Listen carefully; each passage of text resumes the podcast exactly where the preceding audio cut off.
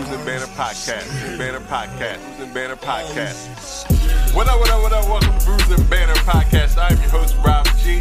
And with me, as always, is the legendary Brew Crew. What up, fellas? I got water, I got you know juice or whatever. It's like, y'all need twin legs? As a matter of fact, I do. To, to everybody is, does Delaware have an actual culture? This is the podcast that we talk about beer, but we also talk about a lot of things that's happening in the world, politics, movies, anything really that comes to our mind while we're here sampling these brews. Grab a drink and pull up a chair. I don't know what that mean. Maybe. Yeah, I don't hear echo. We just uh it just kind of was choppy. See how free flowing this is to know?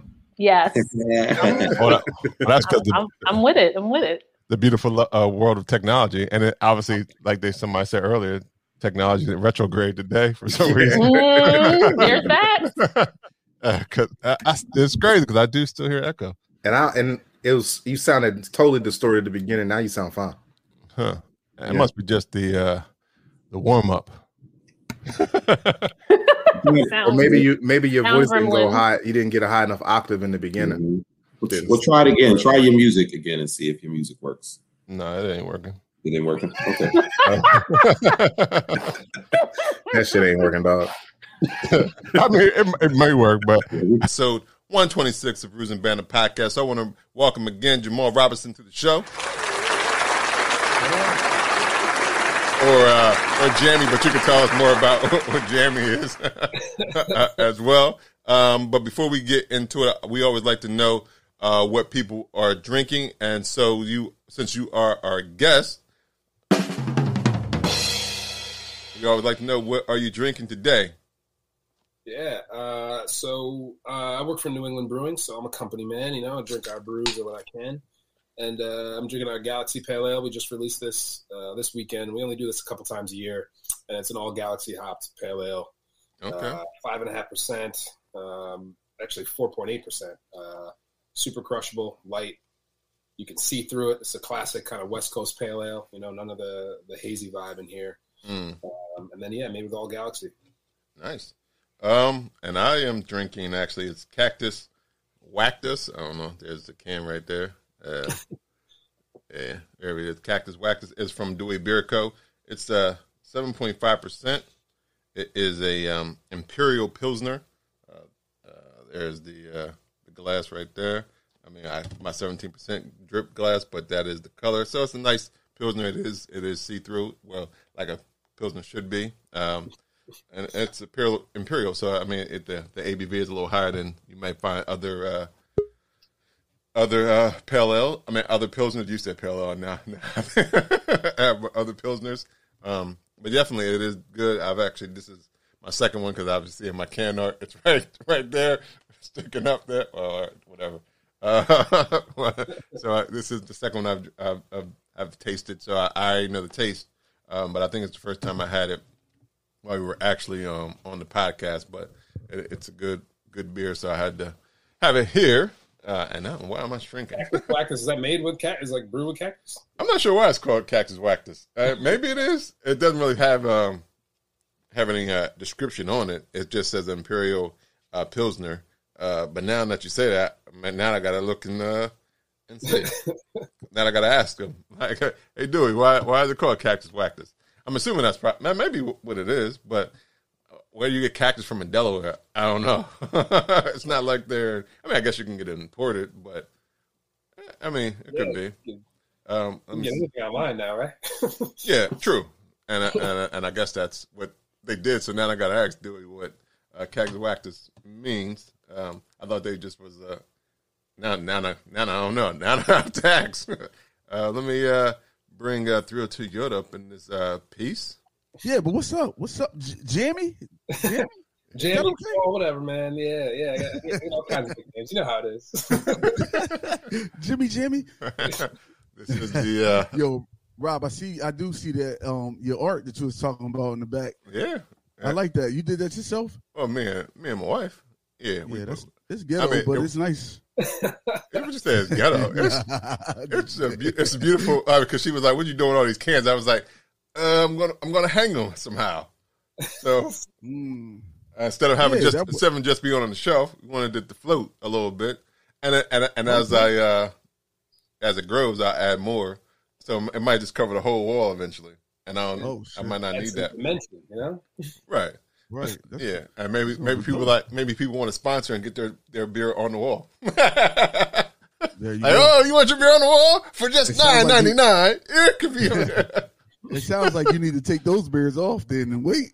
nah, nah I, I, that was just a joke. I wouldn't. I, that wouldn't be for that. This is just uh, some of the things I, I've I've drank over the uh, time we've been on this podcast, and or some things I haven't been on the podcast.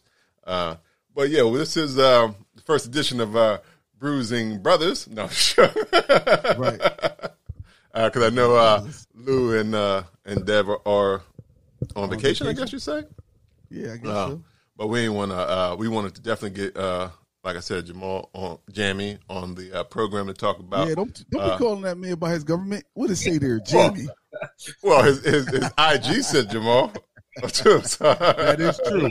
I don't, I don't know why it popped up as Jamie on here. Just I don't even. I've never even. Oh, oh, you didn't you didn't set that on purpose. It was just oh oh I thought I thought this is you Uh, let's call you Jamie. Right. oh, no.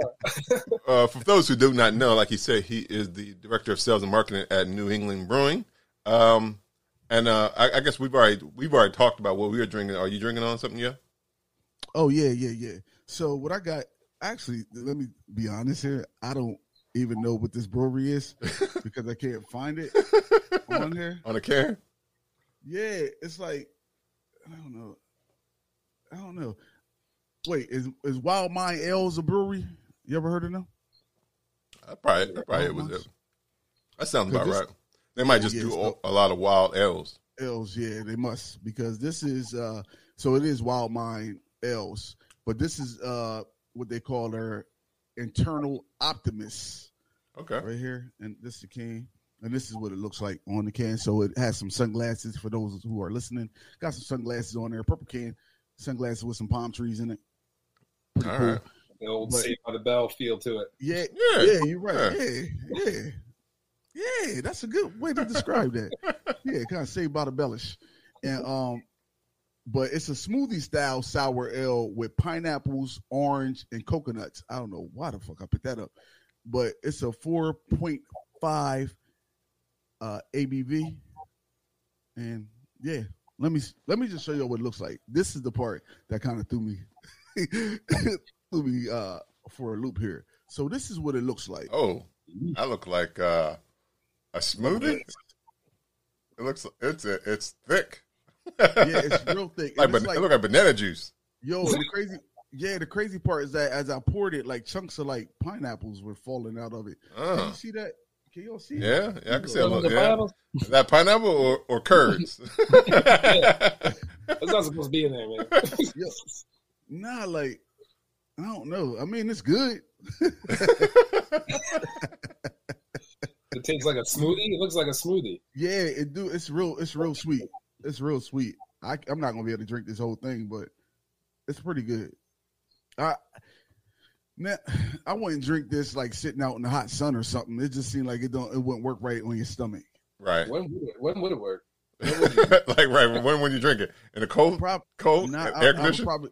I just nothing, nothing to do throughout the day. Like I have nothing else to do. I could prepare to be sitting on the toilet for the whole day, like one of those situations. Yeah, Ah, okay. like I got time. You know what I'm saying? Like I just got time to sit around and wait, wait for it to hit. That's what it seems like. I don't want no part of that beer. Then that take up your whole day. Like I gotta see what happens after I drink it.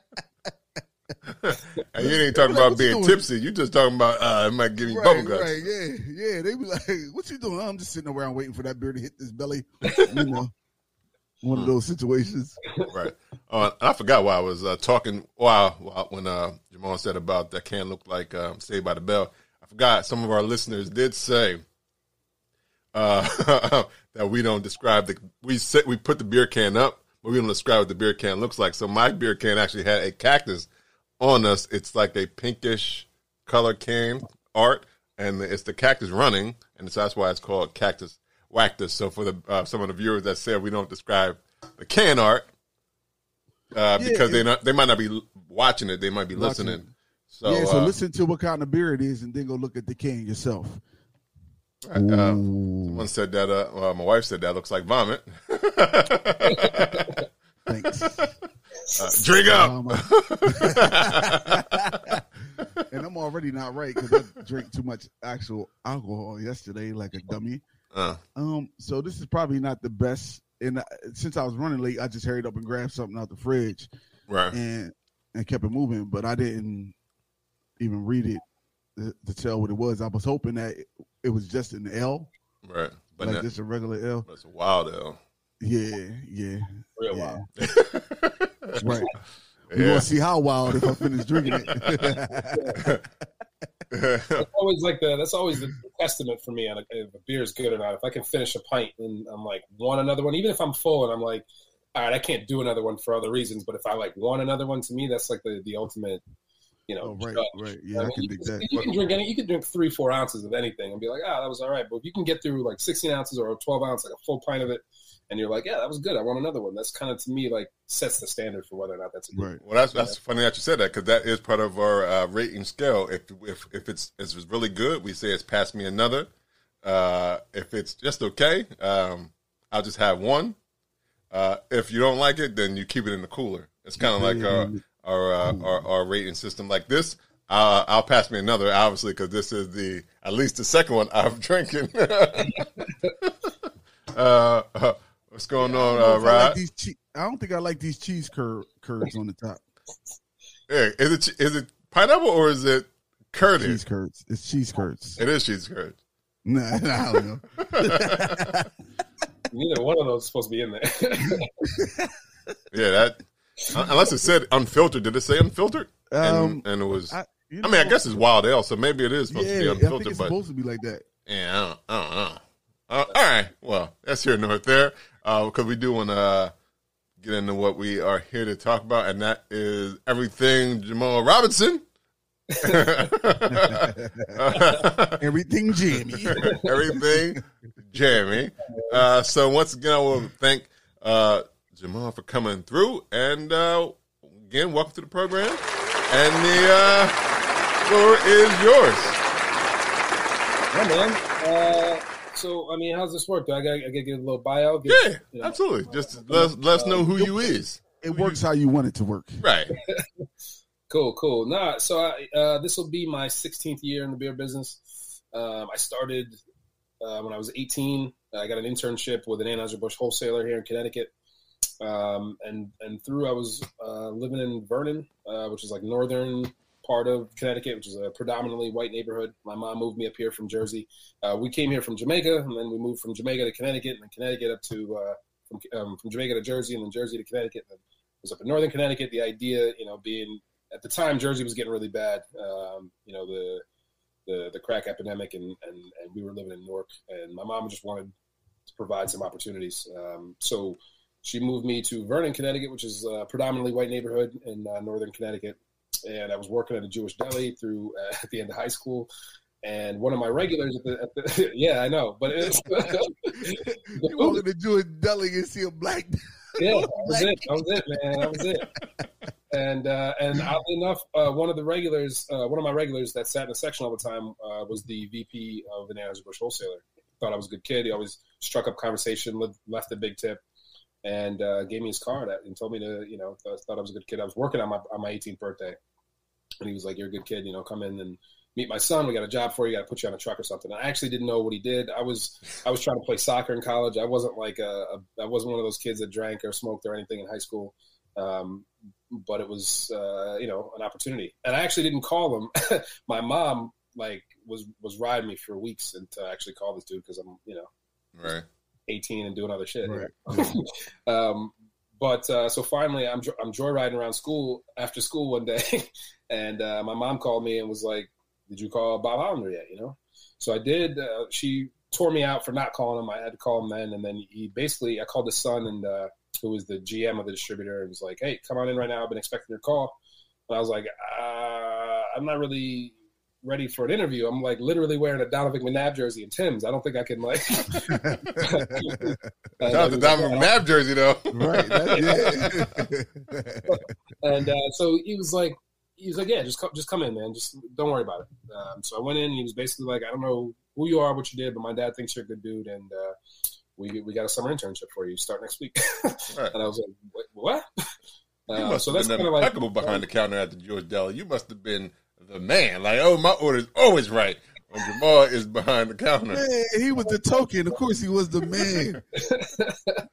They're like this black kid working in here. This is lit. yeah, basically, it must have been, you know. But, it, uh, he, was, he was a good dude. Honestly, he was, and he was that kind of dude. If you, when he passed away years later, you know, it's his funeral. And it was one of those things where you know there was a 15, 20 other people got up and told a similar story to where this Mm. dude just, you know, out of just saw things in people and, and provided opportunities. And That's um, dope.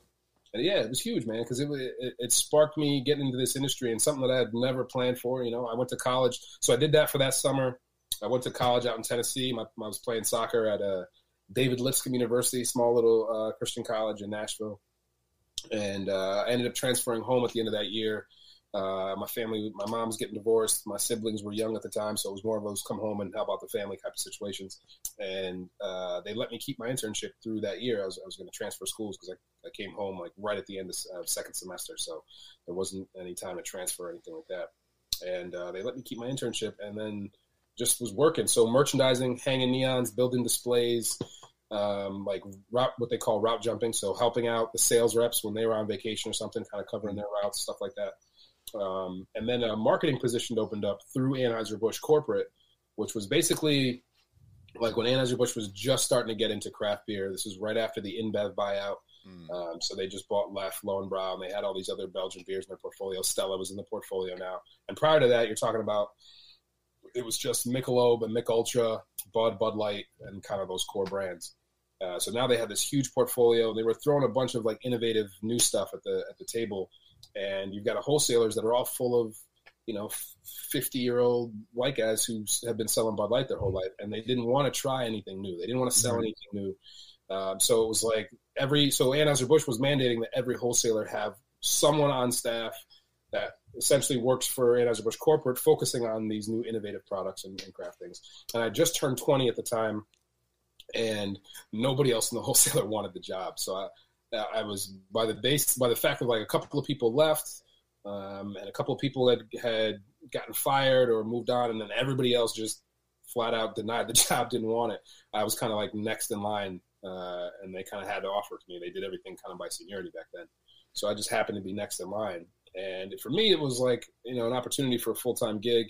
Um, I was still going to school part time, but um, was, it was a better chance to make some real money and, and help out the fam. You know, So you could do all this before you even turned 21, so you couldn't even sell the product. But Yeah. so, so that's where it gets weird, right? So, um, so Bob Hollander, the same dude, is like, give the kid a shot. You know, AB is like, you can't hire this kid; he's not even 21. You can legally be 18 uh, to sell beer and to serve beer, but you obviously need to be 21 to drink. And they were like, we need somebody who can actually like sample this product and do this shit. Like, you can't just you can't hire this kid uh, for this position. And it was mandated by the uh, by AB, but but the wholesaler got to choose the position. So Bob was like, give the kid a shot. You can't tell us what to do. Um, and they so they pulled, they pulled me in an office and were like, listen, uh, the way this has got to work is like we'll give you the shot at doing this gig, but if this doesn't work out, we're gonna have to let you go. You can't stay with the company. This won't be like a demotion scenario. It'll be like this is either works or it doesn't work. uh, Um, still, you still want it, you know Dang. and uh, yeah, it was it was it was heavy. And I so I called my mom, right, and she gives me this like old school Jamaican pep talk, just like you can do anything you set your mind to, blah blah blah. You know this, this whole mentality, and it was and it was real because it was like, all right, this is this is an opportunity. This is what when people talk about getting a chance at something and, and feeling like you can do something if you put your mind to it, you know, this was doing the right thing in this one situation and taking this opportunity was no different than taking the opportunity a couple of years prior, just me calling this dude that I that I didn't have the balls essentially to call him then or, or the desire. And my mom's like, yo, you're here now. You got this opportunity. Do something or don't, you know? Right. So, um, so yeah, so I, I told him, I was like, I'll take the opportunity and, I, and I'll, and I'll kill this thing regardless of, of, uh, of what it is. We'll, we'll be all right. And they're like, well, the, the reality is that you're going to have to carry yourself in a way that like if, if people are questioning your age or if it's an issue or you can't pass these tests because they send they sent me to a whole bunch of uh, what would be now like a level two cicerone training class sat in with a bunch of uh, brewmasters from ab from from Leffe from anheuser world select at the time which was like anheuser busch's version of heineken back then um, and and all these other things so it was like a total of 15 or 20 different classes that were based in marketing sampling sensory um, and really like learning the demographic of all the different products and then how to sell them. And my job was to come back to the wholesaler and teach the rest of the sales team a how to sell these products, what they are, teach them about craft beer because craft beer was was newer at the time in the terms of the, the general mindset. And Anheuser Busch saw the writing on the wall that we had to, if we can't beat them, join them. So we're going to start buying craft breweries and we're going to start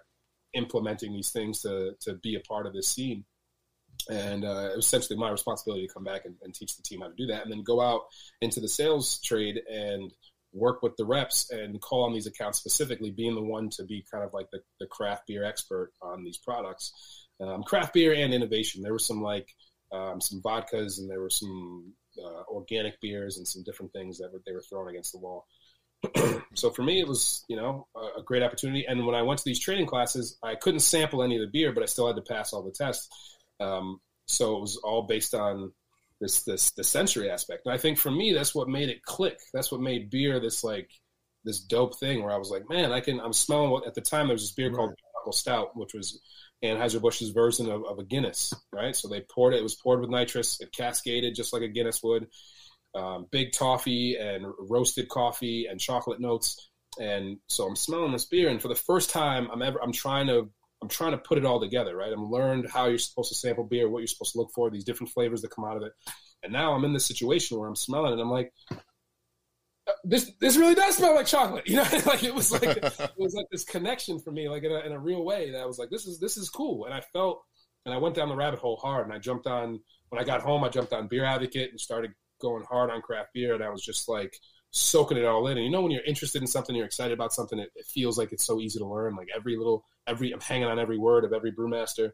Um, and then so when I came home, I gave this like class essentially to the to the to the sales team on on how beer is brewed. Something simple, right? The the process of brewing beer. And it was interesting. You see like these again a whole sales team of dudes that have been selling beer for 30, 40 years and nobody knows how beer is made. Nobody even knows the ingredients. You know, they don't they don't know any of this stuff. And I'm and I'm telling them, and they're like all sitting there like, huh, how about that? You know, this shit is interesting. so, uh, it, it, was kind of my first foray into public speaking, and it gave me uh, credibility with the sales team because I was the youngest there by you know 25 years, and uh, and and and these were people that didn't even take craft beer seriously. They were just like, it was just this is new thing that we got to deal with selling, you know. So it it, it, it checked a couple boxes for me because it gave me some credibility.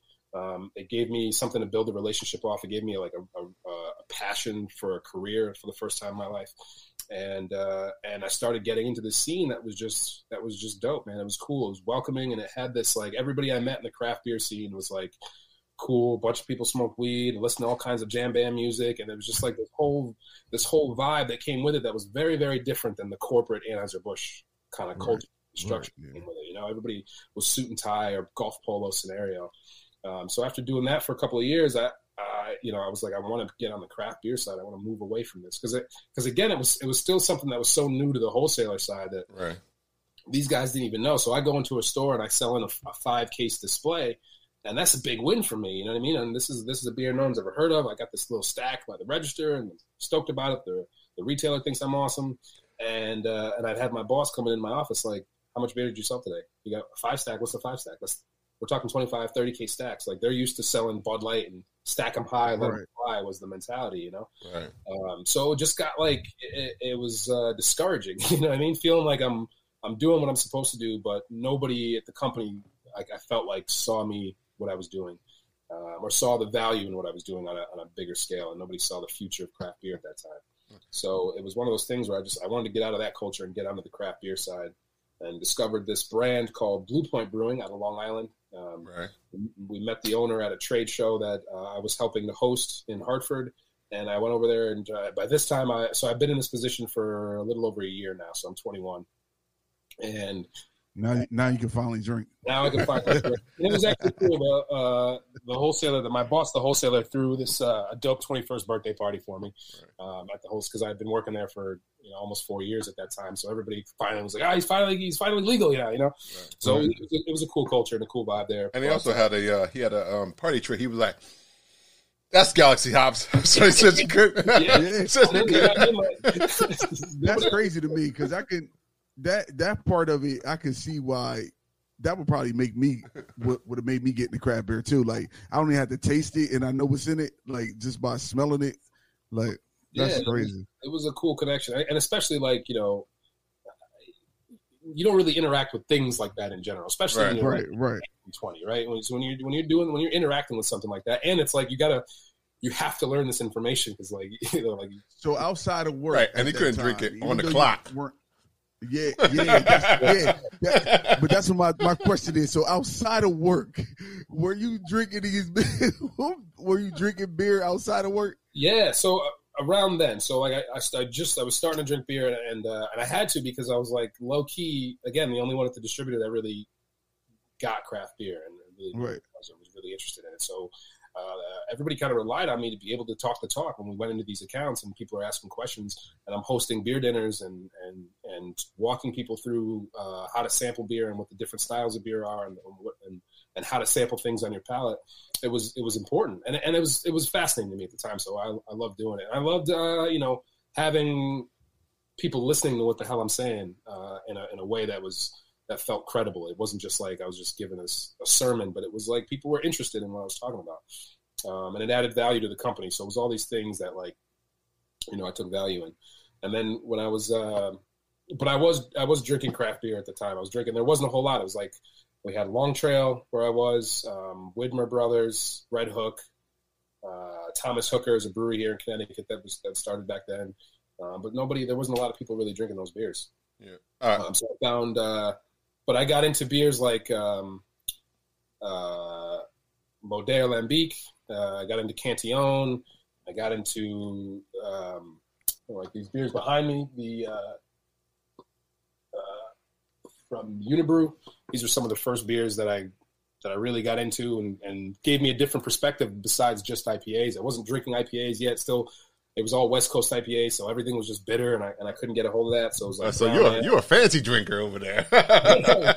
brown ales and Belgians were my first start uh, because they were just they were softer, more approachable beers. You know, overall, I could I could pull out the caramel and the and the and the malty and the sweetness. Um, but then it sem- it seemed like all the hops to me were like just bitter. It was just I couldn't I couldn't separate that from the rest of the beer.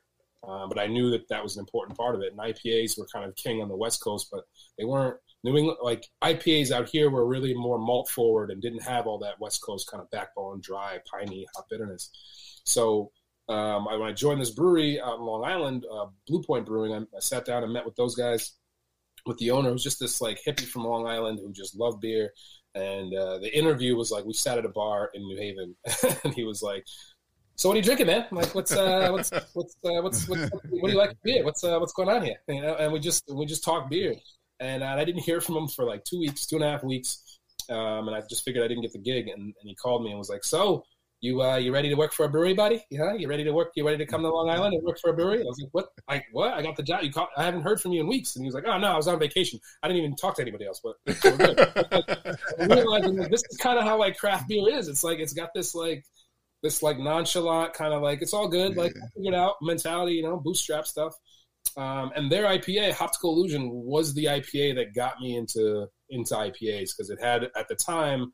Uh, uh, Emirata was this was a uh, Amarillo was this new hop at the time, and now you see it in beers. Amarillo hops are not you know they're not new, but at the time that was like the Citra at the time. It was big and piney, grapefruit, um, citrus, but like mellow and soft, and it and it blended so well. It was like a, you know you take a sip of this beer, and I was like crazy grapefruit is the first thing that came to my mind. Was like this like this really awesome grapefruit, and I hadn't had any beers that had that kind of balance before, and and brought the brought the IPA, brought the hop profile to the to the forefront in a very like approachable way. And that's what like I, I got to work for these guys. I want to do this. I want to if I can if I can focus on one brand like this because again at, at, AB I had like 15, 16 different things in my portfolio on top of a couple other beers uh, at the wholesaler. But this was like an opportunity to focus on one thing and a dope beer that I really love. Toasted Lager was the was the flagship. Was the, this like roasty amber style picture like a fat tire with a more like kind of like a roasted, like a subtle roasted malt characteristic, just hmm. and like really balanced, four and a half percent, crushable, and very different at the time. There wasn't like it wasn't like a Sam Boston Lager or anything like that. It was just so new, and they were only on Long Island at the time, Long Island and in the city. So they were coming. Connecticut was kind of the first state they were expanding into, and they were looking for you know a sales rep to, to manage the state. So um, I signed on with those guys, and it was a total, total game changer for me in terms of what craft beer meant and what beer meant. Because now I came into this whole new community of people that were like passing joints, wearing t-shirts to work, and like drinking beer at lunch and hanging out. And then the biggest thing was like I'm riding around with Pete, the owner, um, for the first time. We, after like a couple months after we had launched, I'm riding around with him, and I wanted to. I was excited to show him all these new draft lines I'd gotten and uh, we sit down at what uh, the Ginger Man, so well-known craft beer bar. They have, they have one in New York City, um, but they had opened one here in Connecticut.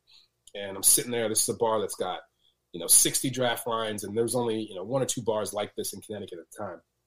So I'm excited. We got toasted lager on it, and he's like, "Yeah, yeah, that's cool, man. Uh, we, we we know what our shit tastes like, though. Let's try this other stuff." You know what I mean? And that was like that was the first time that that had ever happened because Anheuser Busch was like, "You drink our shit or you're fired." Right. That's it. If you get seen if you were seen drinking a Miller or Coors product or anything like that, it was a problem. Like people would get fired. like brand loyalty. Um, and it was the complete opposite in craft beer. Craft beer was like, yeah, we all drink each other. We drink what's good, you know, and we drink right. each other's beer. We support our stuff, but but we drink whoever's whoever's making good stuff. And it was this this total shift in perspective that I that I had to have, and then it uh, and it was a fun atmosphere and a fun vibe, and it made me want to work hard. And I had a lot of fun, and I built some of my best friends, some of my best relationships um, and, uh, and and it's done it's done a ton for me since then. So I spent seven and a half years with it with Blue Point Brewing. Launched, I ended up launching all of the New England states and uh, becoming New England sales manager. And then uh, we got bought by Anheuser Busch. we're gonna get we're gonna get Jamal however we can. yeah, man, it was like this full circle kind of kids. Like, Are you serious? You know, and it was like, and it and it felt like, and it would it would like hurt because it felt like you know we joined the evil empire. You know, it was like it was us right, the whole time. You know, and uh, and they just it was a situation where you know the ownership didn't vibe anymore, and they wanted to protect the staff. And uh, and Anheuser Busch was looking. You know, they had gotten to the point where they were like, all right, every time we put out an AB product that's craft beer, nobody's buying it, nobody's getting on board. So instead we'll just buy a brewery that's already got the infrastructure, got right. the the credibility, and got the fan base, and then we'll just dump a bunch of money into it to expand it. And that's exactly what they did with Goose Island two years prior right. to buying Blue Point. And and Blue Point was the next kind of big purchase on their 13 brewery tour, you know, and they ended up buying a different brewery in the region. And instead of building into their market share, they bought 15% of the market share right. and turned Goose Island and Blue Point into national brands. You can get Toasted Lager in Hawaii now. Right. And it's a and it's a crazy mentality because they're the only ones with the finances and the resources to be able to do something like that. And you're right. talking about a brewery perspective, you know, you you're you're a hippie owning a brewery and you and you're struggling this whole time, or you're doing pretty well, but somebody offers you twenty four million dollars right. and your entire staff for the first time gets to have health insurance. You know, right. your brew staff gets to have health insurance. As a brewery, you get to have in- ingredients that you never had before, and access to equipment and the ability to do beers that you couldn't do before or you couldn't even fathom. So from a from a perspective there, I, you know, you understand the the the call for something like that or the attraction of something like that. Yeah. Um, having already been on the on the AB side of the world, I, I knew that culture and uh, I knew that that wasn't really a fit for me anymore.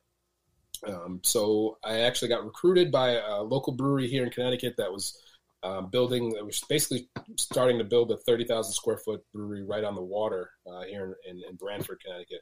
And they wanted me to come on board to uh, help them design and launch that brand. Um, and that was a great experience because I got to build something from the ground up, um, to build it in my home state, and to you know kind of put my my credibility and my test my skills to the test in a, in a real way. It was like, you know, they when they were talking to me about it, the, the initial thing was like, "All right, you did it once with Blue Point, can you do it again?" And and the the the conversation spiraled into like it didn't I didn't do well with Blue Point just because like I'm that good of a sales guy. Everybody likes me. They'll just buy whatever. It was I had this dope product to sell and a dope story and a, and a, and a part of this craft beer culture that was legitimate and authentic. Right. And I could come out with my passion and, and tell the story and with my credibility and my expertise and and bring all those things together. But you needed all the puzzle pieces to make this thing a reality. Um, so they they agreed with that and they hired a brewmaster uh, that was one of the uh, lead brewers up at Redhook and um, and we did and we did a dope thing. In a couple of years, we took uh, a, a, new brand to 15,000 barrels. Um, in we did 8,000 barrels in the first year. Um, we jumped to 15,000 barrels in the last three years. Um, but we always came into this thing where once uh, a bunch of other breweries started opening up, so that's when the floodgates in Connecticut really opened up, right. and we went from having, you know, 15 or so breweries to 130 breweries in the span of wow. years. You know? And Connecticut's not a big state, right? So when you, when you right, think, that's a lot of breweries. Yeah. So it became like you know we were doing well, but it, it turned out when people were when people got an opportunity to drink something else, they, they chose something else, right. and uh, and then that shows that brand loyalty and credibility. So keeping draft lines because of my relationships and because of the things that we've done as a team and, and my sales team and the execution that we had done. But um, at the end of the day, you can't you know you can't pick up a beer and put it in someone's cart for them. They, they you can do all the right things. You can put the beer on the shelf and have all the things, but if, if no one's buying it, so it became a time in the next uh, year where it was like, you know, the, the, the industry had shifted and, and, and they were basically like, ah, we can't afford you anymore. So us and uh, myself and our brewmaster uh, were let go from the company along with our key accounts manager. And it was, a, it was a big day. It was on Brewbound and it was one of those things where you're like, shit. And now you're licking your wounds and you're like, you're wondering if people are going to look at your credibility. Um, are they going to look at like you know this brewery's not doing well because of what you did? So does that affect my Right. opportunities? You know, or, or are they looking at it like that brewery didn't have the the tools for this guy and, and he's still valuable? Um, Especially when was- they let go of it wasn't just you, it's like they let go of actually the brewer. So it's not yeah. so it's like Exactly, exactly. So it was kind of one of those things for them. They felt like the best opportunity, the best thing was to just kind of start from scratch, I guess. Um, uh, but uh, for me, it was an opportunity to reflect a little bit and um, and then to see where it was. And it was cool because in a couple of weeks later, um, I had some really cool breweries that had reached out, some breweries that I, I wanted to work for, and that were like, "Hey, man, I don't know what what they're doing, but We'll take you. yeah, we want you on our team. Um, it was cool. New England, New England was one of those brands, and uh, and and one of the brands that I've always loved and respected. Sea Hag is our flagship beer, and I totally spaced. I'm, I got to send you guys out some beers. I'll put that in the mail tomorrow. right. Uh, you could try some of our stuff. But um, Sea Hag is kind of our, our flagship here in the state, and it's the number one selling IPA in Connecticut. We're doing uh, just under twenty thousand barrels of beer in just Connecticut All right. Mm. with 85% of that being Sea Hag six packs cans. We don't have 12 packs. You know, we don't have any of that stuff. Now what So style is most- Sea Hag? Sea Hag is a classic IPA, Okay. six and a half percent IPA. Um, I'd say more West Coast driven. Mm. Um, but uh, and the thing is, like, our name is New England Brewing, but we've been around for 17 years, so we've been around before New England IPAs were a style of beer. Oh, So oh, we but don't really make New England IPAs. You know, that's Really? not that's not really What? what we do. We're yeah. y'all should y'all should own it like, oh well we are we Right, are the New England are, IPA. yeah, no one No, knows. we do some hazy stuff for sure. You know what I mean? Because that's that's cool to do, but we do it in a very controlled way, so you don't get any of the chunks that you, you saw in your beer. To me, that that's not a well done beer. Now we're back to the chunks. Um, but yeah, so that, that kind of led me to where I am at NEBCO now, and it's it's been a good ride, man. Great company, great people, great beer, um, and it's given me a platform, uh, an opportunity to to do some some bigger, more impactful things. It's been a call to action over the last uh, last year or so. That's Uh, dope. we'll talk about the scholarship. Um, last year, so during the height of all the protests, it's one of those things where you know breweries are, are posting things on Black Tuesday and and starting to have these conversations about you know what's up. And this is a thing that's like feels political to a lot of breweries. To some people, they're like, ah, you know, we don't really want to touch that. We're we're a brewery that you know we're just a brewery. We, we make beer. We help people enjoy beer. Um, but on the on the real, like our brewery's always been involved in community action work. We help raise quarter of a million dollars for cancer every year. Uh, they have this big uh, cancer ride in Connecticut called Closer to Free that we're the main sponsor for. Um, and we do a lot for pretty much any charity or 501c that asks us for a beer donation or asks us to help out with something. We, if there's not a legitimate reason why we can't, we, we try to. And that's just a part of our, our culture and our makeup. Um, Rob's that dude. The, Rob Leonard, the owner of the brewer, has always been about community. It's kind of one of the pillars of our brand. So we started having these real conversations, you know, and I'm like, every day before I gotta before I put on my New England Brewing shirt, I gotta wake up and be black in America first. And, Right. Right. and there's a reality of what's going on here. This isn't political. This is this is life. This is a way of life. I don't get to choose whether or not it is political or anything like that. And and uh, when we talk about community, it's important that we're specific in who we mean when we say community. We are we are in New Haven. Our, our brewery is, is in Woodbridge, which is but it's one block away from New Haven, which is a, a, a very black city, Right. uh, very very black neighborhoods Yeah. and we got black people in our tap room all the time. So it's it's one of those things where it's like when we say we're about community, what do we really mean? And they were like, our director team, you know, having these these these real conversations, they were like, "You're absolutely right." Like, yeah, what do we what do we do? So right, so then the question's like, "All right, how do we help? What do we do? Who can we cut a check to?" And it was like, instead of cutting a check, let's let's do something. Let's make this a part of our culture. Let's make this a part of who we are, so that the people that drink our beer know what we're about on a, on a bigger tip. Because craft beer isn't just an industry; it's a culture just as much as it is an industry. Right? There's there's a Right. reason that people support these brands, and it isn't just because the beer is so good. It's it's there's a lot of other things that, that factor into that. This whole community aspect. So um, I started this uh, what we call our equality committee, um, which is focused on on three things uh, to diversify, help diversify the beer industry, to bring some awareness to racial injustice, and to help uplift Black neighborhoods in our community, in our area.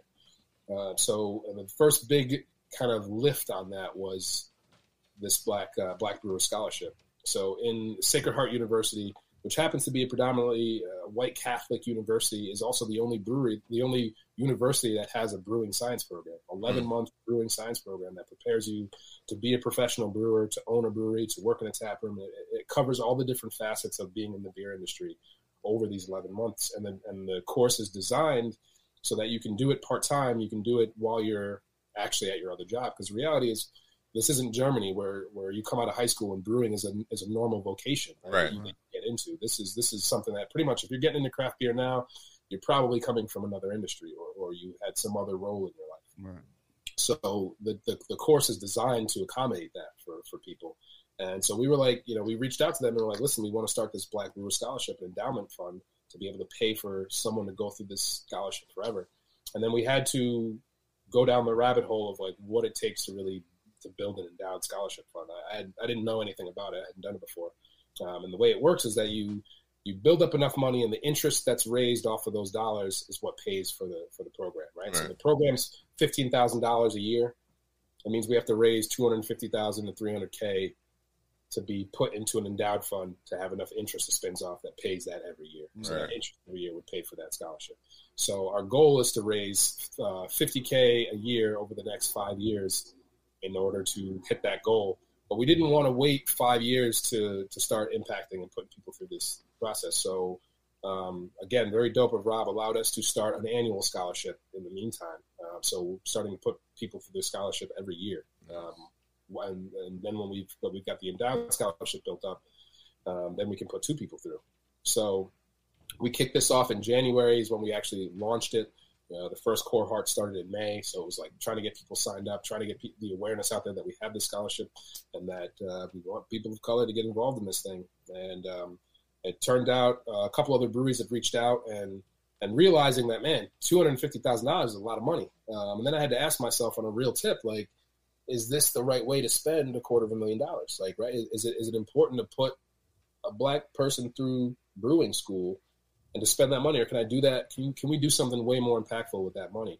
Um, and uh, that was a hard question in terms of asking myself because, and and I came to the answer of yes because when I think about craft beer and I think about the the cultural impact that it has in this country, and I think about the economic impact, eighty-three billion dollars a year Right. uh, goes through just craft beer, and, and that's from like that. Those are the dollars from uh, a pint that's poured through the residual income of you know the pretzels that are sold at a brewery and the wholesaler, like through the three-tiered system. That whole impact is is about eighty-three billion dollars right now, and that was that was a twenty that was a 2019 number, so it's probably closer to 100 billion right now, right? Post COVID, and the reality is people of color are not taking a big chunk of that pie, right? And and that's important. That economic impact, that structure that's there, and there's and there's systemic reasons why there are black people in it. It isn't just because black people don't like craft beer. It, It's it's the way this the structure has been built, the segregation that has been built in this industry, among other industries, from the beginning of this industry, has set this wheel in motion. The only reason I got into this business is because I happened to be in a white space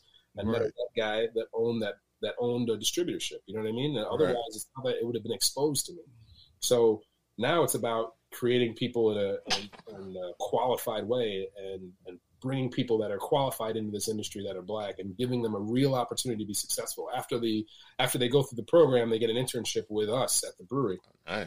um, for six for six weeks, so they can actually keep. Now they're really prepared. Now, not only do they have this scholarship under their belt, um, but they've got uh, experience, hands-on experience at a well-known brewery in the, in the region. That that really sets their resume up to do something proper. So then figuring like, man, that's a, this is a lot of heavy lifting when we're talking about raising all this money. So I started a, uh, a scholarship committee um, of other breweries because I had some other breweries reach out and they're like, dude, this is dope. How do we how do we help? How do we be involved? Um, so like breweries like Two Roads Brewing, Athletic Brewing, which is a non-alcoholic brewery, they're based here in Connecticut. Now, Two Roads is one of the biggest breweries in the country now, but they're based here in Connecticut as well. And a couple other breweries, uh, local breweries, Rhythm Brewing, um, Alisa Mercado. I don't know if you guys know her. Yeah. Um, she owns Rhythm Brewing, uh, first female black-owned brewery here in Connecticut. Um, and everybody was like, "Yo, we want to we want to do this." So we started this committee of of of, of a collective of other breweries and um, uh, representatives from from Sacred Heart University and uh, the Connecticut Brewers Guild. And so we wrote the endowed scholarship, and then we've got the annual scholarship, and then we're basically focused on the fundraising side of it. This is a group of industry folks that are that are focused on raising this money and and doing and, and putting it in the right place, obviously. So Right. Uh, from there, it was dope because these other breweries also were like, you know, Athletic reached out and they're like, we, we love what you're doing. We want to add to the the annual scholarship. So between Two Roads and Athletic, we were able to put four people of color through the brewing science program this year, starting in May, that are going through the, the class right now, and two of which are black women, which is the dopest. You know what I mean? Wow. it's like this like crazy, crazy thing that snowballed into something really, really powerful and impactful. And, and so far, um, our goal is 50k for the year. We're at 40k right now um, Mm. uh, that we've raised so far, and uh, with the goals of now we're just in the beginning stages of of, uh, of trying to plan this this big festival we're calling the Change in the Air Festival, which is a uh, this idea of being like you know coming off the same kind of vibe and bones as Fresh Fest, like this being like a think think of beer fest as the bones of it, right? As as part Right. of it, people are walking around, but um, but you've got you're you're emphasizing and bringing in black culture, so black music, black food, uh, black art, uh, and spoken word, but also you know conversations, roundtable conversations, keynote speakers talking about the real issues and the real things in the community and in craft beer and what it means to be diversifying this industry and having these conversations all involved in this bigger festival. So now we're creating an event that Black folks want to be a part of,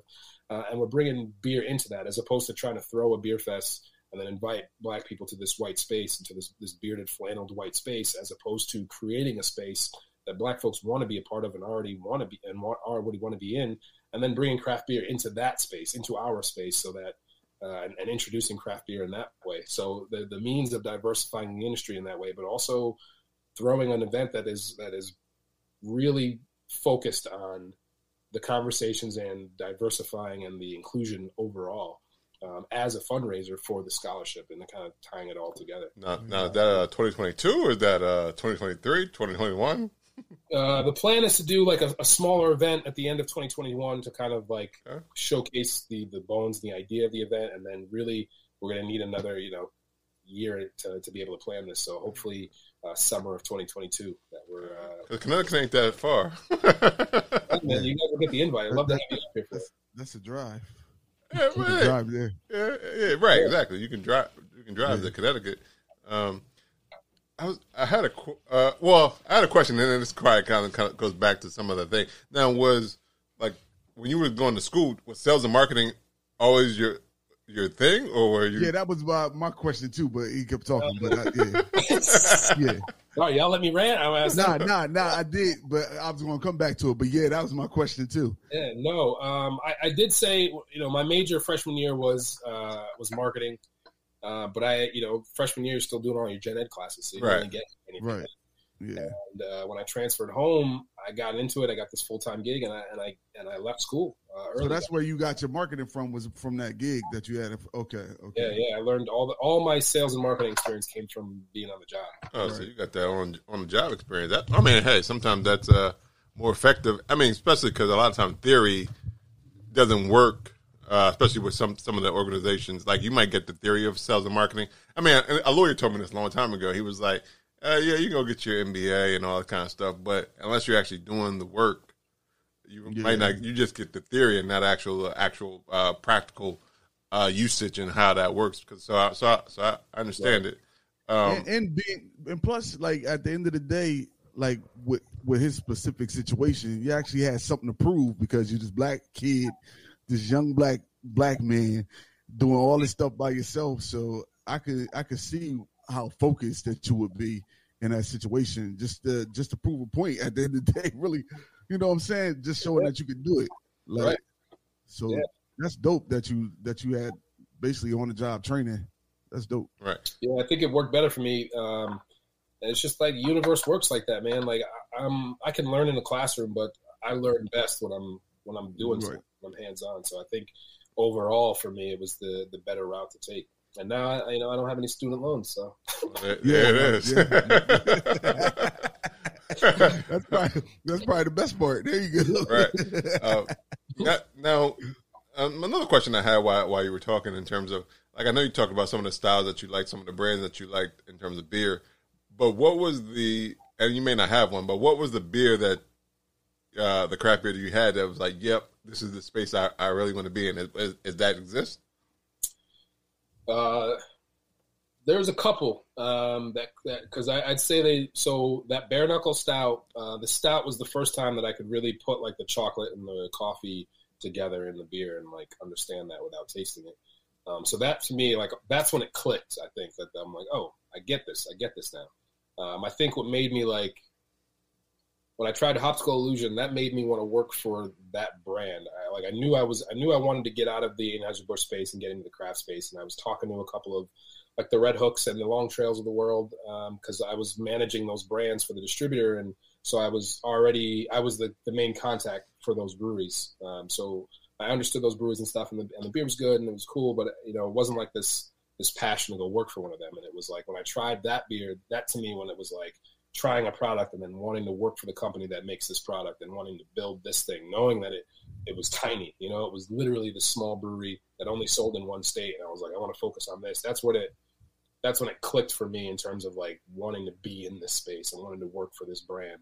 And then it was like not so much the beer, but it was the that first experience when it was like I, I showed up to ride with the, the New York rep, and I was dressed like an Anheuser Busch sales guy. You know, I was in slacks and, and a golf polo, and he was in shorts and a t-shirt. Like, what are you, what are you doing? you know what I mean? Like, you're out of you're out of line here. You know, and uh, and then it was like, You're out yeah, and it was like and it, it feeling like I feeling like I was out of place, but I was out of place. I wasn't out of place because I was black. I was out of place because I was an Overdressed. guy, you know? Right, Yeah. right. and because I wasn't loose and fast, you know. And then Right. like, so our next day for the ride with, and I'm wearing jeans and a t-shirt, and it felt like I'm going to these these cool beer bars in New York and uh, seeing the way this all works and meeting these people and and and honestly, for the most part, I've definitely had run-ins with racism and, and issues um, with some accounts and with some colleagues, but the greater majority of my experience in craft beer has been very welcoming and and, and very cool. It's just been like it's been I've been I met mostly cool people that are like like what type of run what type of run-ins with racism? Like like what you definitely definitely have had some some accounts that they they look at you funny like uh man we're good. I had that when i first started Anheuser Busch they were kind of like some of those like higher end restaurants that were like mm, what? You know? Um, and then i've had uh, other employees when we when we got bought by Anheuser Busch um, they flew us all out to goose island. And uh, basically the, the, the goal there was to be like, listen, don't be scared. We know we're AB, but uh, look what we did with Goose, and it's to be great. Everything's to be fine. You guys are to love it. You know, so they, they flew us out to Goose Island, and uh, which was the, the first big mistake was they took us to like the Chicago deep dish pizza joint, and you fly in a bunch of New Yorkers who take pizza very seriously. you know? Pizza very seriously. Uh, I, I love deep. I love Chicago deep dish. yeah, yeah, you know, but we were already jaded on the experience because we were like, man, we just sold the evil empire, and now they're gonna take us out and give us this pie, this, this pie pizza, this like cake pizza thing. Um, but uh, but overall, they, you know, You trying to start a fight? yeah. But you know, so we're hanging out in the lobby of the hotel, and uh, one of our one of the employees, who was a newer employee, actually, he just he just come on board a couple of weeks before the buyout. Old Irish guy. Um, we're in the lobby, me and a buddy of mine, who's our Michigan sales manager at the time, and we're chopping it up, just hanging out. And everybody's stressed because we're like, what's going to happen with our careers? Are we, is this going to be a real thing? Do we want to stay here? Is everybody going to take the package? Blah blah blah. And um, so we had to be up the next day for early meetings and, and going through this whole process. And this dude's hammered at the bar, being a nuisance, and starts dropping m bombs and starts telling me, mm. hey, Oh, black, yeah, yeah, you nigga, yeah, you know, just drunk saying all this shit. And I'm like, and I, you know, you, you get to a point, and you guys know, you, you get to a point in your life where you can't, you jump on every time something like that happens, you never get anywhere. You know what I mean? Right. So that was a situation where it's like, man, go to bed. And oddly enough, this dude is my was my roommate for that trip. And I'm like, dude, you know, whoa, whoa, whoa, whoa. yeah, The one throwing the M, M bombs was your roommate. yeah, yeah. He would have woke up sore, like, oh, what? Why, why, is took him out my, why, why is my back hurt? I was just like, listen, I don't, I don't got the energy for the time for this. I got to figure out what the hell we're doing tomorrow. Like, I got to figure out if, we got, if we're gonna have a real career. This clown isn't on my on my radar right now. And it was just one of those things where I'm like, yo, keep it moving, keep it moving, and and, and comment. And my buddy Matt next to me was like, what the fuck just happened? Like, Right. what? You know what I mean? Um, so the next day, you know, so like that dude disappears. I, go to get in the elevator. So like we, we have our last drink. We go to get in the elevator, and as we're getting in the elevator, like the uh, the hotel like manager jumps in the elevator with us, like last minute, right before the door closes, and was like, "Hey, you guys, uh, you guys going to going to the twenty second floor? There's a there's an issue up there." And we were like, "What you mean there's an issue up there?" Like, and we're now we're in the elevator, and the elevator's going up, and we're like, "Why are we going? Why are we going there if there's an issue up there? What, like, like, what do you mean? What do you mean? What like should we get on like the twenty first floor before? We, you know? And she's like, oh no, just, I guess there's a there's a drunk guy. So the elevator doors open, and you know how like you ever been drunk, or even like as a kid, you get home, you take your pants off, and you step out of your pants, and they're just they're there, right? They're Right. like, down, right? Yeah.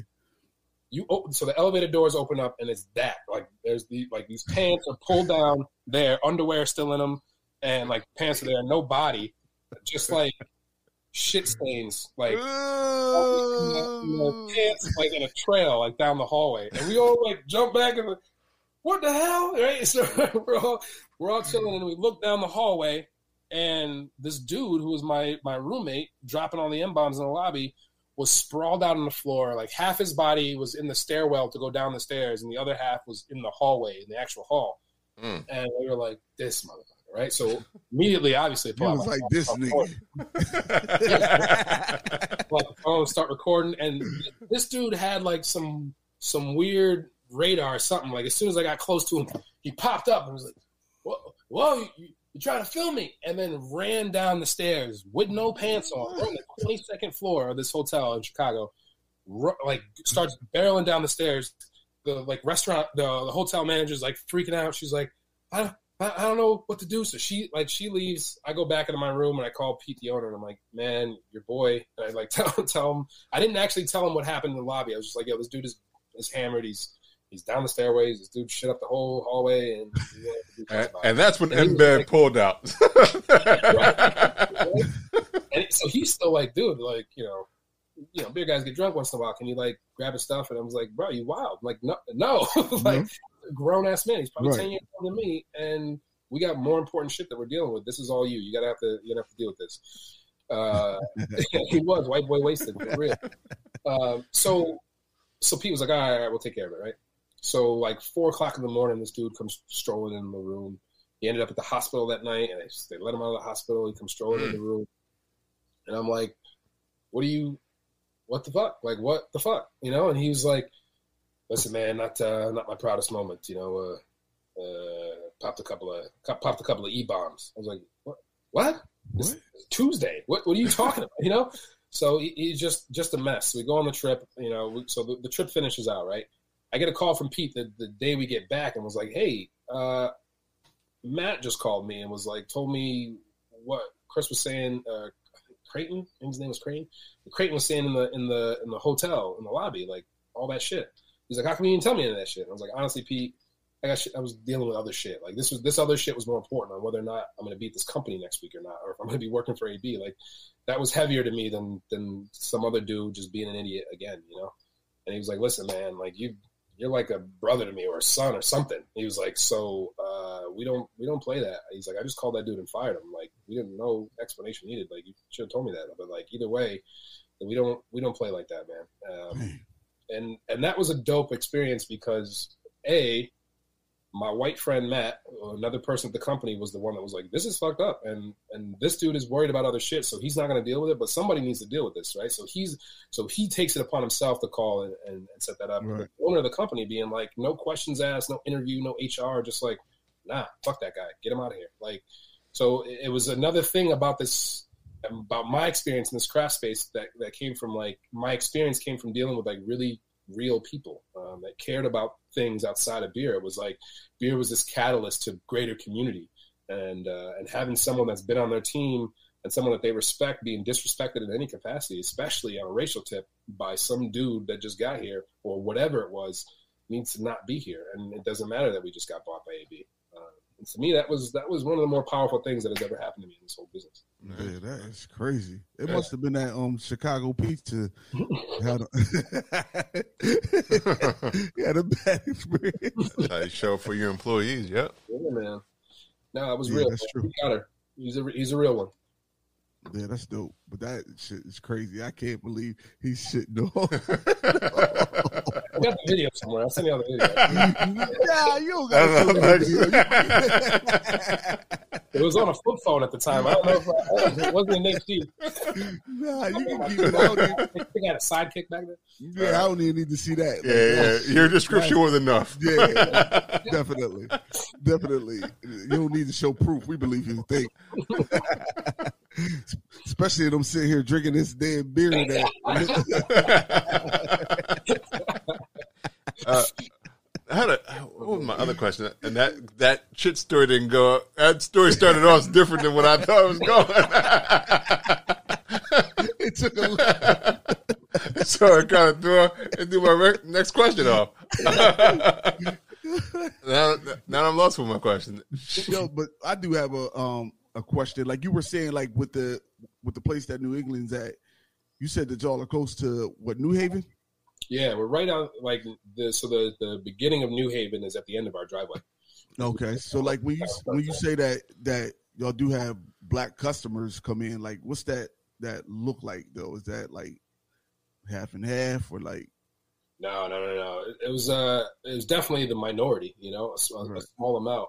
Uh, but I'll tell you what's what's been noticeable and what's been really dope is since we started this Equality IPA series, which is like so the Equality Committee that we started. Um, we do a pilot batch quarterly where all the proceeds from that batch go directly to whatever the committee's working on, whether that's the scholarship, whether that's our community action network, um, whether that's um, we're we're helping uh, a guy that's starting a inner city uh, starting a, a, a cycling club for for inner city kids um, Mm. because uh, like professional cycling and, and cycling racing your kid is a very expensive thing to get into Right. and especially needing like having parents that are available to take you all over the place to these different bike rides and stuff so he's starting um, he's starting a, uh, a team called the rolling anvils which is the rolling anvils was the name of the first you guys uh, this is a quick little fun history lesson um, the Buffalo Soldiers. So it was a group of 22 black soldiers post Civil War that were tasked with riding these bikes cross country, 3,000 miles through the Alps. And the, and the idea was like all, all through Europe at the time, people were using bicycles in the military. It was it was easy to get through, easy to get from point A to point B, um, but the U.S. hadn't been using them yet. So this was Like, kind of like, like a- actual bicycles. like an actual bicycle, the first bicycles, and they're not like Pedal these titanium joints you see now that you can like lift up with one finger and go right? you know, 90 miles an hour. These were like steel framed bicycles. And these dudes had to pack everything that they had, all their rations, their clothes, their, their sleeping bags, uh, their tents, all that shit packed onto their bike. And then they biked 3,000 miles through the Alps. Uh, uh, led by a white uh, brigade sergeant. But basically, they were tasked with riding these bikes to figure out whether or not these bikes were a viable source for the military to start using. And they were they became known as the rolling anvils because that's essentially what what it was. It's this this steel framed thing. Um, so the cycling team that he's starting is called the Rolling Anvils, modeled after this story, Dope. and he's trying to raise funds to do that. So our next equality IPA beer proceeds are going to be going directly to uh, to his fund and, and, and starting this team. But um, so so since we started doing this stuff, right, and we, we we've been putting on social media, we started the scholarship, we've been fundraising, and we've been doing these things. I've seen, I'd say the the the amount of black customers we have in our tap room is over doubled easily. Okay. The amount of people that come to our tap room because I think it's you know.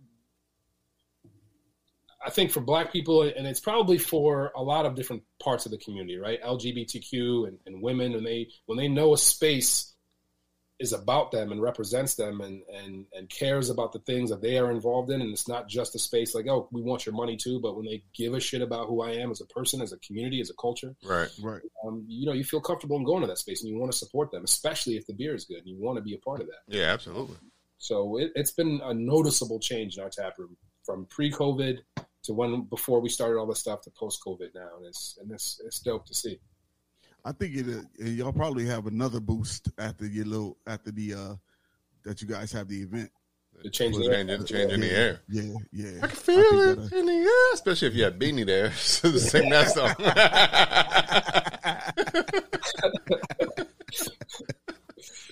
yeah, I think you'll see a boost from that too. Because I think that once you start doing certain things and people get wind of it, that's when it when it starts uh kicking in. Like yeah it's just hard getting black people to listen though. But Well, so, well, some of it has to do with like education. Like, like, do you do like, um, I guess, like series, like educational series that allow like some of the brewers come in and, and like, I mean, and, and and just in the in the brewery, do like people like to explain what uh, craft beer is, uh, what a stout is, what is IPA, uh, tasting sessions and stuff like that. We do so. We definitely have like a knowledgeable uh, taproom staff that'll that'll walk anybody through anything, right? And talk about, and, and that's a big part of because we do our traditional beers. We're a, we're an IPA heavy brewery, uh, but we don't do like any lactose or milkshake IPAs or, or any of that stuff. We're like pretty tradi- traditional in, excuse me, in the bones of the kind of beers we make. But uh, we definitely get experimental in in our barrel aging and and, and doing that kind of stuff. Um, but everything you know balance and drinkability and and proper process is important to us. And uh, I, mean, I I love being on, on a team that doesn't that doesn't have to chase trends that right? We don't chase trends as a, as a brand in terms of oh we got to do that. Everybody's doing milkshake and lacto IPAs now. Most of us in, in the brewery don't even drink those kind of beers. It's just not our, our brand culture. And it's not the kind of styles that we that we really care about and want to represent and want to showcase. Um, so it's cool to be able to do like some cool education in the sense of like putting people onto what traditional good processed beer is looks like and tastes like beer that you can see through that's still got crazy big hop characteristic but even the ones that are hazy and we like that you can't see through are still processed right. They're not like they don't have chunks in them. And they don't have the floaties. There's a there's a way to do those beers that is still a well done beer that don't right? have no they don't have no cheese curds in them. it's cheese curdless. Cheese curd free. Um, but I mean, and listen, there's a reality to you know, beer is based on preference, right? At, at the end of the day, it's just beer, right? So, so if people like milkshake IPAs, you can't knock that. There's nothing wrong with that, right? Right. It's, you drink what you like and, and and drink what you what you have access to and what you like. Um, for us, that's just not our not our Yeah, vibe. Right. makes sense. That was a big, uh, big thing. She said, "How can white brewers really show they care about black clientele? Welcome them, black folks, folks on staff, and donating to Black Cherry. There you go. Yep. Yeah, I think uh, you know those things. Those are two things that are that are real. I mean, it, at the end of the day, it's got to be purposeful, right? It's got to be intentful. You can't just say everybody's welcome here and then think that that's enough. Right. It's got to kind of show it. Like I mean, Yeah, like the proof is in the pudding, kind of thing. absolutely, absolutely. Yeah, people people need to see, and I think the time of like uh, silence is also an answer. You know, not doing anything is an is an answer. I think to a lot of people. Right. and uh, and and that's why it was for us. It was like we didn't want to just cut a check. It needed to be a part of our our culture. It needed to be a part of the things that we do as a team and as a company. that represents who we are, the bones of who we are, not just something that we cut a check to that one time. Right. Um, so that's where that series comes in, the scholarship and all these things that are going to be long term in the life of the brand. That's what's up. That's dope. Um, definitely excited to see how uh, Trainers in the Air uh, turns out. Uh, yeah, man, me too. It's uh, it's cool. We've got some uh, some good recruits, uh, people that have done these kind of events and and uh, teamed up with the Urban uh, Urban Professionals Network here in uh, in New Haven. It's a black uh, young professional networking group that wants to be a part of actually planning and executing the event. I think it's going to be important that uh, we got. A, it's important for our committee to realize what we don't know, and Right. we've done like a beer fest, right? And and it's a predominantly there's only a couple of us of color on the committee because it's a committee based in the craft brewing industry, which is obviously predominantly white. So it was important to bring in some other people of color outside of the industry that knows what this event needs to look like, knows what our people want to be a part of and want to see at something like this, and to make sure that it's done right, uh, and to and to delegate work in a way that like make sure shit happens uh, and, and happens in a, in a very cool way and a functional way. Shout Um, and it's exciting for the people that, that have been wanting to come on board and, and are down with what we're trying to do overall. You know, Yeah, that's dope. Now, now I do remember my my uh, my question, and, and, it, and it was and it has it has nothing really to do with this part. But like in the years you've been in the craft beer, like do you do you homebrew? Do you brew? man, I tried home brewing when I was when I was early into it. I'm not a good brewer, man. I- it was like I can make beer and it'll be all right. You know, it's easy to make beer. It's hard to make good beer, and Right. it was like I could make beer or I could just drink good beer, right? It's it's it's one of those things. If I, you know, I'm a good gardener, I can grow vegetables that are better than what I can get at the grocery store. I'll do that, you know, and that's that'll be my lane. But in terms of when it came to beer, it was like, all right, the brewing part's not my bag, but the but I can interact with people, I can talk, and uh, I'm passionate about beer and, and talking about it in general. So sales and marketing is kind of was just a, a better fit for me. Right. And, I- and I asked that because it kind of leads me into uh, my other question because I know uh, Robinson, Robinson Homestead, so I didn't know if you were doing hops out there as well. And Yeah. uh, I know you're a black farmer out here. Yeah, the uh, we've got a ton of hops growing out here actually. oh, Uh, oh, Cascade. We don't. I don't brew with them. It's it's uh, they're ornamental more than anything. But, um, but they're dope. they look cool. They add accents, know, cover shit. It's nice. um, but yeah, we're, but we're growing all kinds of stuff. It's it's kind of this uh, this mentality on on self sufficiency, right? And and my, so growing up Jamaican, and where my family's from in Jamaica, we always we were always self sufficient in, in that sense because that was just a, a way of life. It wasn't it wasn't anything else. It was just the way you had to be. Um, Right. Didn't eat meat that often unless you went into town or you have chicken because we raise chickens. But you'd go into town. We grew up in Mount James, which is like Central Hills of Jamaica, north of Kingston, and uh, up on a on a mountain. And uh, you'd come down at the bottom of the mountain and go into Constant Spring Road or into into Kingston to get uh, to get meat or food and shit. But the rest of the stuff, avocado, mango, all the other vegetables we ate, we grew on our on our property up there. Mm. Um, so coming to America now, you know, my mom always had a garden. From I'm sorry, since we moved to Connecticut when we had like land, Land, right. Yeah, my mom bought a house is when we had uh, we had a garden.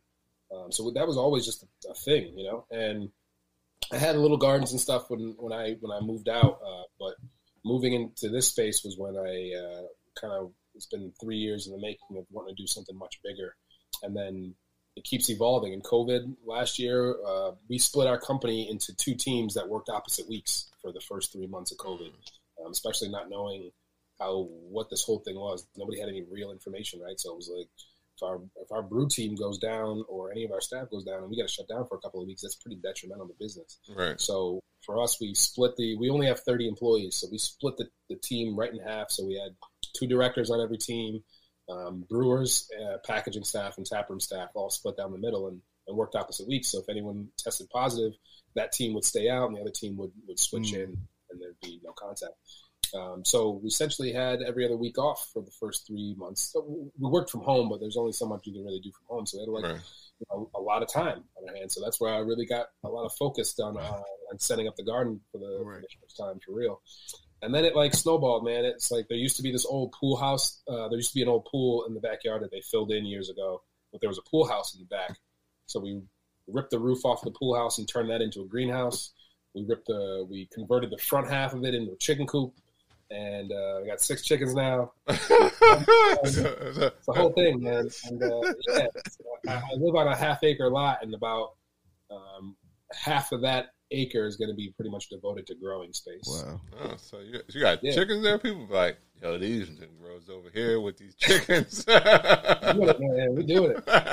But uh, and it, and it's and it's true because so last year we went what three and a half months without buying any produce from a grocery store. oh, right? no. oh, that's, That's dope. dope. And you think about it, that's huge, and especially because Hell yeah. I had a, a bigger variety than I could get at the grocery store, and I had more abundance than I could get at the grocery store. Right. Right, It's, so and you- it's like- guaranteed fresh. Yeah, and you know where it's coming from. It's organic. You know, Right. it ain't got any of that shit in it. So now it's like this. This the movement is the goal is to build into like being able to be eight months, you know, sustainable Right. in that way, and then and overgrowing in a sense because I want it to to be something that gives back to my community too. So the plan is for it to be this kind of like CSA for for those in Oh, need uh, nice. type of things for some of the black communities here because fr- access to fresh produce is a big problem black Right. Um, and so the education on, on why it's important is going to be important and Yeah. and then providing that produce, but then also providing education and the tools and equipment for people to do that on their own. Like you can you can grow your own food in a small space, and you'd be surprised how much food you can grow in just a, a four by eight garden, Right. you know, in a small space like that. Jeremy's Man, I'll Jeremy's Farmers Market. I see it. Jeremy's Farmers Market. Doing man. I know we haven't gotten to why why your name is Jeremy. Is that who calls you Jeremy? Your mother or, or, or your lady? I, I wish I had a better. I wish I had a better uh, story for that one. It was. Uh, it's just like a, a name that came up.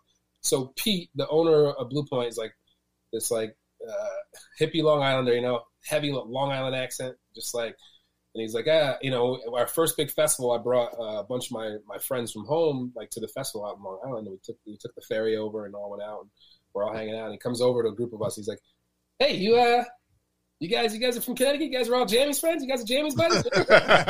all my friends are like, Jammy?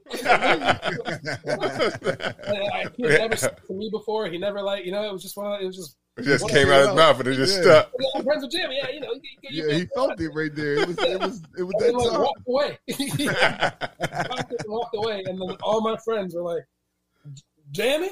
so for the next couple of years, it was like it was more or less a joke that people would call me Jammy because Cause yeah. him, yeah, Jammy, and then it's one of those things that just kind of stuck. Uh, Yeah.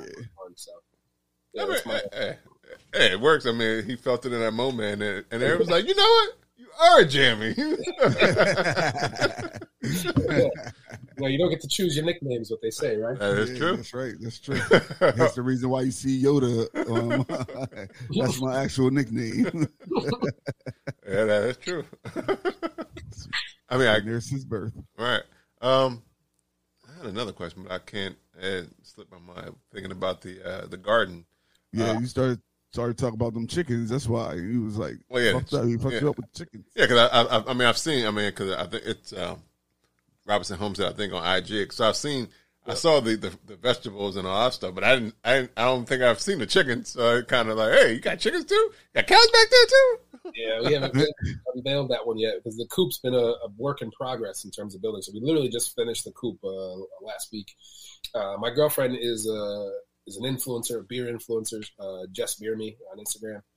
Um, so she's and she's dope with the camera. Uh, she does a bunch of she does all of our content creation uh, at uh, at NEBCO as well. Um, so she's been the one like she she takes all the pictures for the Robinson Homestead page and, and does all that content. So uh, she breaks her camera out and does the does the dope stuff. I'm more or less just the person in it and and and doing the actual farming and gardening, but she's doing all the content. So she got a bunch of stuff and uh, she's been trying to compile the right things to reveal the chicken coop. But yeah, we got six chickens in there. that's what's up.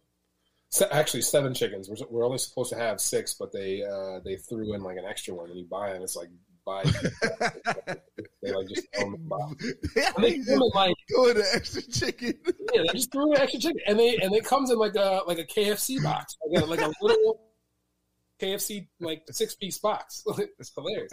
Huh? They just stuff, they just stuff chickens in there. Yeah. Yeah, I've, I've never bought chickens, so I, I wouldn't know. I mean, I've never bought live chickens. right, right. It's like getting an extra wing in your five, in your five piece. you know? There you go. Shit. um, um, all right. Um, I, I think I had. I think you answered a lot of the questions I had because I mean, you, Yeah. talk, you went, I mean, uh, the uh, all the initiatives that uh, New, New England is doing, and uh, uh, how you got into craft beer. Uh, I mean, all of it. I mean, the story. The sto- I mean, that shit story is, is crazy. I, I mean, I never forget that story now. like, um, but yeah, I mean, I think I, I think you answered a lot of the questions I, I had. Uh, how about you, yo? Yeah. Um, all right. man. Uh, good, man. yeah. Once again, well, once again, I want to thank uh, Jamal Robinson for coming through. Just good, man. Just good, man. uh, for spending some time with us today, uh, talking about uh, how you got into beer, New England beer, uh, New England brewing. It's brewing, right? It's not brewery. It's, Yeah. it's brewing. Yeah, New England Brewing. Yep. Um, uh, his uh, how he got to become director of uh, sales and marketing. How he got into the the, the field. Um, so before we go, we always where he got the name Jammy from. Right, and So where we he got the name all. Jammy. So now, now, so now we can't call him Jamal no more. Now he is Jammy. like so, when we see him at the uh, Changing the Air Festival, we're going, "Hey, Jammy!" You gotta say like You- that. are you are you gonna make it out to um to what is it the Barrel and flow, barrel and flow. Yeah, and and at the Flow Fest Yeah, Flow they just Fest. change it to Flow yeah I think it still say Bla- I still barrel and flow, I but I think think it's- he's yeah. shortened it to Flow Fest. shortened it yeah you gonna make it out there yeah, that's the plan, man. That's the plan. Uh, I, think, I think it's coming right off of the heels of CBC out in Colorado, uh, Craft Beer Fest. Uh, yeah, Craft Beer Festival, uh, Craft Beer Conference. Right. Um, it's happening out in Denver this year. Uh, so I'm going to that. That's what second week of September. Um, and when's that? That Flow Fest is first week. the That, That might, might be be the second second week. yeah because I think it's on I think it's the 10th uh September yeah. Yeah, I want to say the 10th to the 13th Oh, I thought I thought um the thing in Colorado was uh, virtual this, so it's actually it's physical this year. Yeah, it's live this year. Yeah, it's Oh, the nice. uh, the week of the seventeenth. oh, so, it's, the week after So it's the week Week after. after, All right, yeah. So Yeah, Flo- yeah, Flow Fest yeah. is uh, before. Um, So yeah, I see you guys out there, man. But I appreciate you guys having me on. yeah man this is cool. I, I checked out your other your other podcast. Y'all y'all are hilarious, man. Y'all are fun. oh, oh, we try. oh, really No, we try. We try to keep it light, even though sometimes we do talk. We talk a lot of uh, about uh, diversity in craft beer, but we try to keep it as well as a conversation. I mean, because who knows where that uh, that I mean, that story might not have came out if we didn't ask some of these questions in terms of. Uh, Yeah, uh, but but it's cool. Uh, but before we always like to go, we always like to know how people can find uh, you, uh, New England Brewing, uh, uh, anything else you want, anything else. So how people can find you on these social medias. yeah, man. I'm uh, Nebcoat Jammy on Instagram. Um, New England Brewing, uh, New England Brewing on IG. Uh, the in my if you'd like to donate to the scholarship, that would be dope. Uh, there's a link in my bio on Instagram that takes you right to the donation page. Um, gives a very detailed description as to what the scholarship is, what it's about. Um, and what the actual brewing science program is. If you want to apply for the scholarship, if you are black and you want to be in the beer industry and you want to be a part of this scholarship or maybe get the scholarship, um, there's a couple of opportunities. We're we have two annual scholarships now going a year, while we're building this endowed fund, um, so if you go on there, the next cohort doesn't start till next May. Class is in session now, but there's an application process on there. You have to apply for the program, and then you can apply for the scholarship uh, right online. Yeah. Oh, so that that actually was my, my question: how people can help with the scholarship, but how can they also help with the the, the endowment piece? How can, can they help with that as well? Yeah, the endowment is what you're donating to. So the annual scholarship is, is funded, and Okay. we pay for that as a brand. But the endowed scholarship is what we're raising funds oh, for. okay Nice. right Uh, and every dollar of that counts, man. Um, and it's been cool. In the last six months, we've raised 40k towards our 50k goal. And uh, the Change in the Air Festival is going to hopefully be another big fundraiser for that festival, while Right. also doing doing bigger things as a as a whole. Uh, so kind of hitting two prongs there. But um, yeah, please donate, donate, donate. Absolutely. Uh, you've heard it here. Donate, donate to uh, to to uh, New England uh, Brewing's uh, initiative, and uh, make sure that we can. Uh, so I, guess one day we'll see that uh, endowment uh, scholarship popping up, uh, where they have over two hundred fifty thousand dollars and uh, fifteen. That I mean, because endowments are. Uh, uh, I mean, hey, I think uh, Harvard has like a billion dollar endowment, but uh, uh, so it's uh, it's dope. The dope the mission that uh, uh, you were on, and uh, everybody who's a part of that. Because you said it was it was not it was not. It started off as just uh, New England, but it, it became more of a uh, uh, Connecticut type based uh, involvement. I think we had uh, somebody drinking athletic beer uh, the other day, last week. I think Yeah, somebody was drinking uh, athletic. Uh, so shout out to uh, and, and Two Roads. We always have somebody drinking something from Two Roads as well. So shout out to all of them as well. Um, all right, uh, yo, uh, how can people find you? You can find me on Instagram at I am three oh two Yoda. All right, and, and again, I want to shout out uh, uh, Dev drinks craft beer and uh, Lou Belgium. Uh, That's actually craft brew, isn't it? yeah, Dev Creek Craft Brew. Yeah, it is drinks craft Fucking that nigga ain't here. Who cares what it is? Dev drinks craft brew for. Uh, I know they are are, are uh, having good vacations. Uh, I think one's out in Vegas, and uh, I don't remember where Lou he was going, um, but uh, uh, hopefully they're having a good one, and I think they will be back uh, next week. Um, uh, if you want to check out Bruise and Banter podcast, you can watch Bruise. You can check out Bruise and Banter podcast on Instagram, Facebook, and Twitter. You can listen to the podcast on Google Podcasts, Apple Podcasts, anywhere you listen to podcasts. You can even say, Alexa, play Bruise and Banter podcast because we are on Amazon Music, uh, uh, even iHeart and Pandora, and uh, like I said, everywhere you listen to podcasts. But I always like to make sure because I don't say Pandora enough, and I don't even listen to it on Pandora because I always forget Pandora has podcasts, but they do. Right. Yeah, me too. So if you were ever listening to Pandora and you want to be like, hey, let me, let me go and watch listen to the podcast, even on Spotify, because Spotify now have uh, a podcast playlist. Uh, I heard, uh, and uh, I guess we are on Anchor, uh, so we are part of that uh, Spotify team, I guess. um, if you want to also buy merch and check out more of what Bruising Banter is doing, you can go to www.bruisingbanter.com. Yeah. Uh, you can find uh, you can find merch and all the episodes that we've done in the past, and uh, we'll, uh, you'll definitely find this on Tuesday. Uh, or if you listen to it now, if you listen to it on Tuesday, hey, welcome, welcome Right. to Tuesday. and, and, and also, uh, don't forget about the uh, Delaware Beer Fest in October on October 9th. You can uh, actually get 10% off a ticket by using the uh, Brew Crew uh, promo code. That's right. And what's the website they got to go www.delawarebeerfest.com. There you go. That easy peasy. It yeah, I is uh, come and hang out with the fellas as we uh, at Bellefonte uh, Brewing here in Wilmington, Delaware.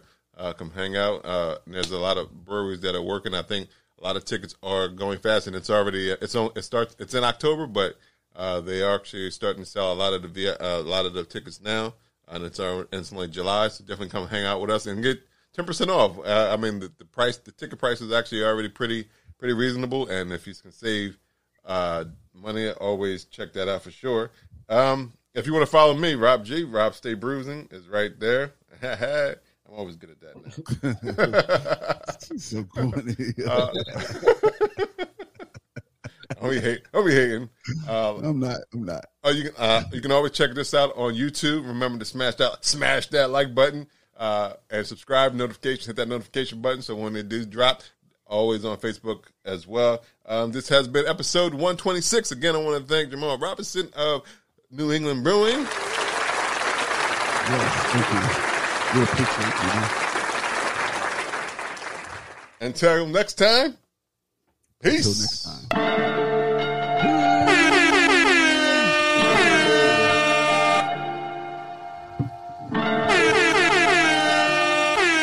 DJ Durant. Hey, Castro go crazy. Yeah. We gone. Stop. We good. Stop. Chill. We on. Chill. Scale. Huh. Let's go. Let's go. Domingo. Huh. Let's go. Take. Huh. Let's go. Set. Let's roll. Straightening. Straightening. Straightening. Yeah. Straightening. Straightening. Straightening. Yeah. Don't not get straightening but straightening. Don't not get straightening but straightening. Don't not get straightening but straightening.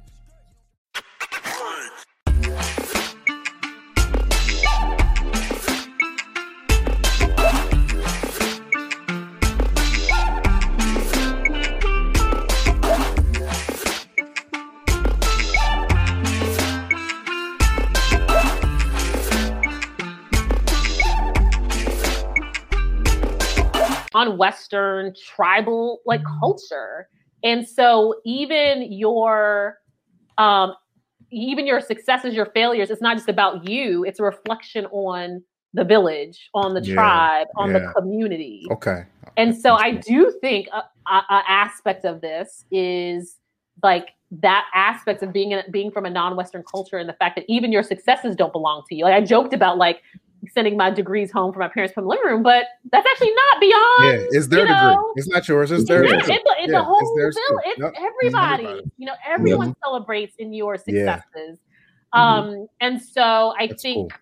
that's part going back to the whole example that was given about specifically about Wendy from Housewives of the Potomac. I think that's part of it is like understanding that it, it is both the the blessing and the challenge of being from uh that type of culture Mhm. um, because I do think that there is a space for like autonomy and a space for agency and a space for you being able to pursue, you know, that thing that you know you were uniquely created for, um, Mhm. outside of the pressures of what other people want for you. But there's Mhm. also there is also a joy in you know again that you have like you know this cloud of witnesses and these people you know in a village and ancestors you know who are who are rooting for you and supporting you and invested yeah. you know in Yeah. your flourishing Mhm. um and so it's it's um it's that it's that tension between the two um um and i and i do think some of it is was again is going back to like how are people trying to you know think about you know how to survive and how to do so in a way that lessened you know one i think just the trauma of immigration like i think Mhm. that there's a lot, you know, I think I don't know if you any of y'all have read the book The Warmth of Other Suns by Isabel Wilkerson or familiar with that book, but it kind of documents the um the um the migration of black folks from the south to, you know, Chicago and, you know, New England and to the west. But, you know, one of the things she talks about is how that generation of black folks, they're just things that they just did not discuss about what happened, you know, during those times. And I think that there's a part of immigration, even though the immigrant story is often taught as like, I'm so happy to be here. And, you know, I put myself up on my bootstraps and look at me, look at my kids and blah, blah, whatever. Like, I think there's some trauma that's probably there in terms of Yeah. like having to leave home Mhm. and having to leave, in some cases, family members and leave what you know and leave like the place from which you came to this new place where you may or may not know people. And like, I even think about, you know, now as an adult, like, my parents did not know how to raise kids in America. They Yeah. literally did not know how to Mhm. raise. Hi, mom, if you're watching. But like, today's my mom's birthday. Happy Love you, mom. Hey, happy birthday. You did great. Happy birthday. But you know, but but really, like they had no experience of like what it would mean to raise children Mhm. from their bodies that, but that were you know in this other culture and different language and you know things like that. So, um, so I think it's it's yeah, I think it's a it's all it's a it's a a whole mix of um yeah of those things. Good. All right. Great answer. Thank you. Yeah. Yeah, I, I- I knew my.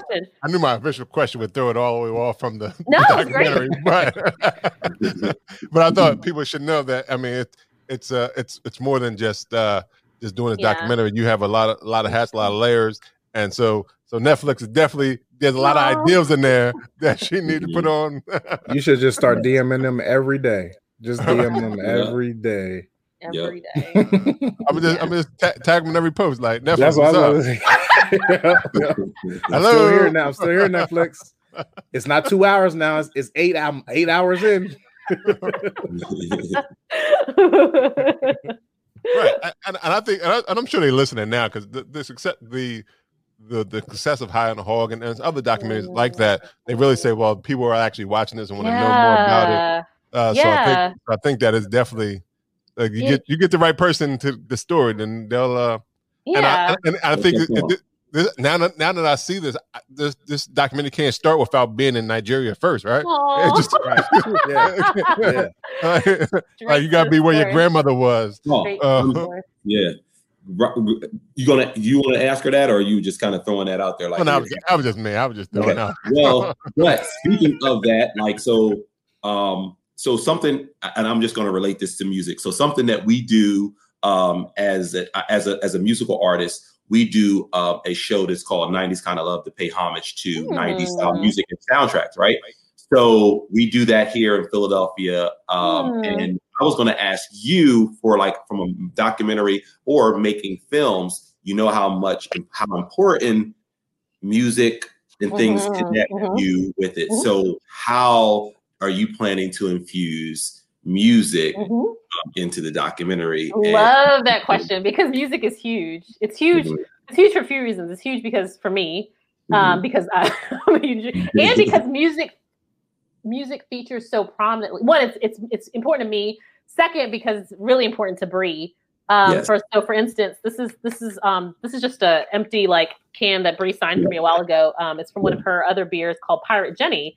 Um, so this is a, that's a Nina Simone song, right? Right. Oh yes, um, yes. She has another beer, Don Dada. Uh, I think it's a, a cardamom stout, okay. and so that's from Super Cat. You know, Mm. um, she has oh gosh, I feel like, but music is super like central in Mhm. Bree's creative process in terms of how she brews. Mm. And music is always on, usually when she's Yes. brewing. So we actually Right. started like a Spotify list that at some point I'll put up on the In site the but it's um all the songs that either are um and you know that come out of her beers or that are playing whenever we're shooting Mhm. um so for instance like one of them is um Fela's um you know um you know Fela's uh water no enemy um so she always plays that because of all the water she has to use whenever she's Yeah. making beer right, right. um so um Oh, you gotta have a and- soundtrack. That's a soundtrack in the, in the making and right there. um and so even like for instance, I remember one really really cool moment was when um the the I guess 2019 was the year that Rapsody's album Eve came out. So Rhapsody is a rapper from Snow Hill, North Carolina. Mhm. Um, works um with uh as part of Jamla Records, Ninth Mhm. Wonder, who's in Durham Oh, and um, you know, Cooley High, all that. And so when I started shooting was kind of when Eve came out, and Eve is, you know, pretty much an homage to Black women. Yeah. And so that has been kind of like the unofficial, like official soundtrack for me um, during this whole production because I'm always listening to it.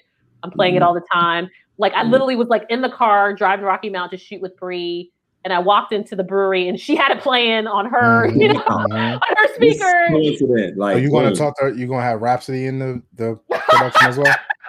Rapsody. Yeah. If you're her, listening. her government name is Marlanna, I believe. Hi, Marlanna. Right. Watching. Um, I, I, I can't. I, I don't know. I would I, I would love to have some of that music. Um, i- if we can get you know Sure. I clearance, understand. it clearance, seems like it, it seems like it, it has to be now. It's such a big part of you and uh, you and your uh you y'all, y'all, y'all, y'all will figure it out. Like, you, Yeah, you gonna just you make some requests. listen to Yeah, you got to write some requests. contracts. Look, Rob told me only thir- if you play it for 30 seconds, it's legal.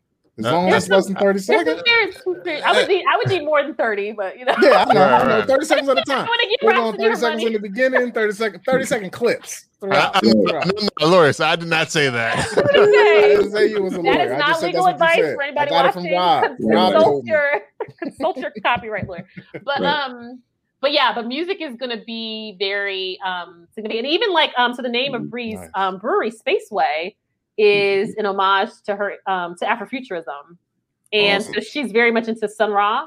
Um, I don't know if any of y'all have Mhm, heard of him. mhm. Um, Yeah. so he's kind of coined and, and credited as being kind of um, one of the kind of patron saints of of Afrofuturism. Um, and so, um, and he actually has a song, and I think the lyrics are "We travel the spaceway from planet to planet," and Okay. so that's how she. That's part of how um, what, what led to Okay, the nice. creation of Spaceway. Awesome. So, so anyway, the, the short, long answer is music is is very significant. And again, like Rocky Mount, home home um, home of uh, Thelonious Monk, or where, where Thelonious Monk was born. Um, and so, just a huge in North Carolina in general. There's just a huge legacy of jazz of all kinds of. I mean, jazz, bluegrass, J. Cole. uh, Petey, Petey Pablo, If he's probably yeah. K-Ci and Yeah. Petey JoJo, Pablo. Right. Fantasia, Yes. Clay Aiken, Right. Listen, keep on going, girl. Go ahead. Yes. J. Cole. you know, Yep. so Yes. um, so yeah, so lots of yeah, the really, baby. really strong, deep, yeah, deep musical roots. So I'm, and I'm excited about sure. that actually.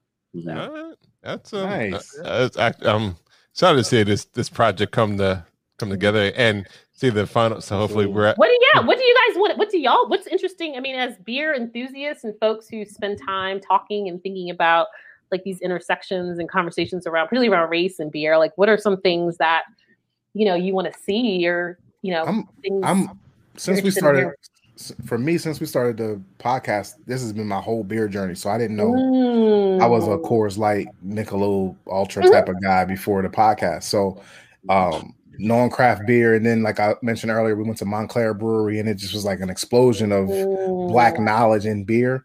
So I'm just interested for your uh, documentary to see the intersection of black people beer and craft and like I, I love the craft of it all Mhm. so and the fact that the shirt.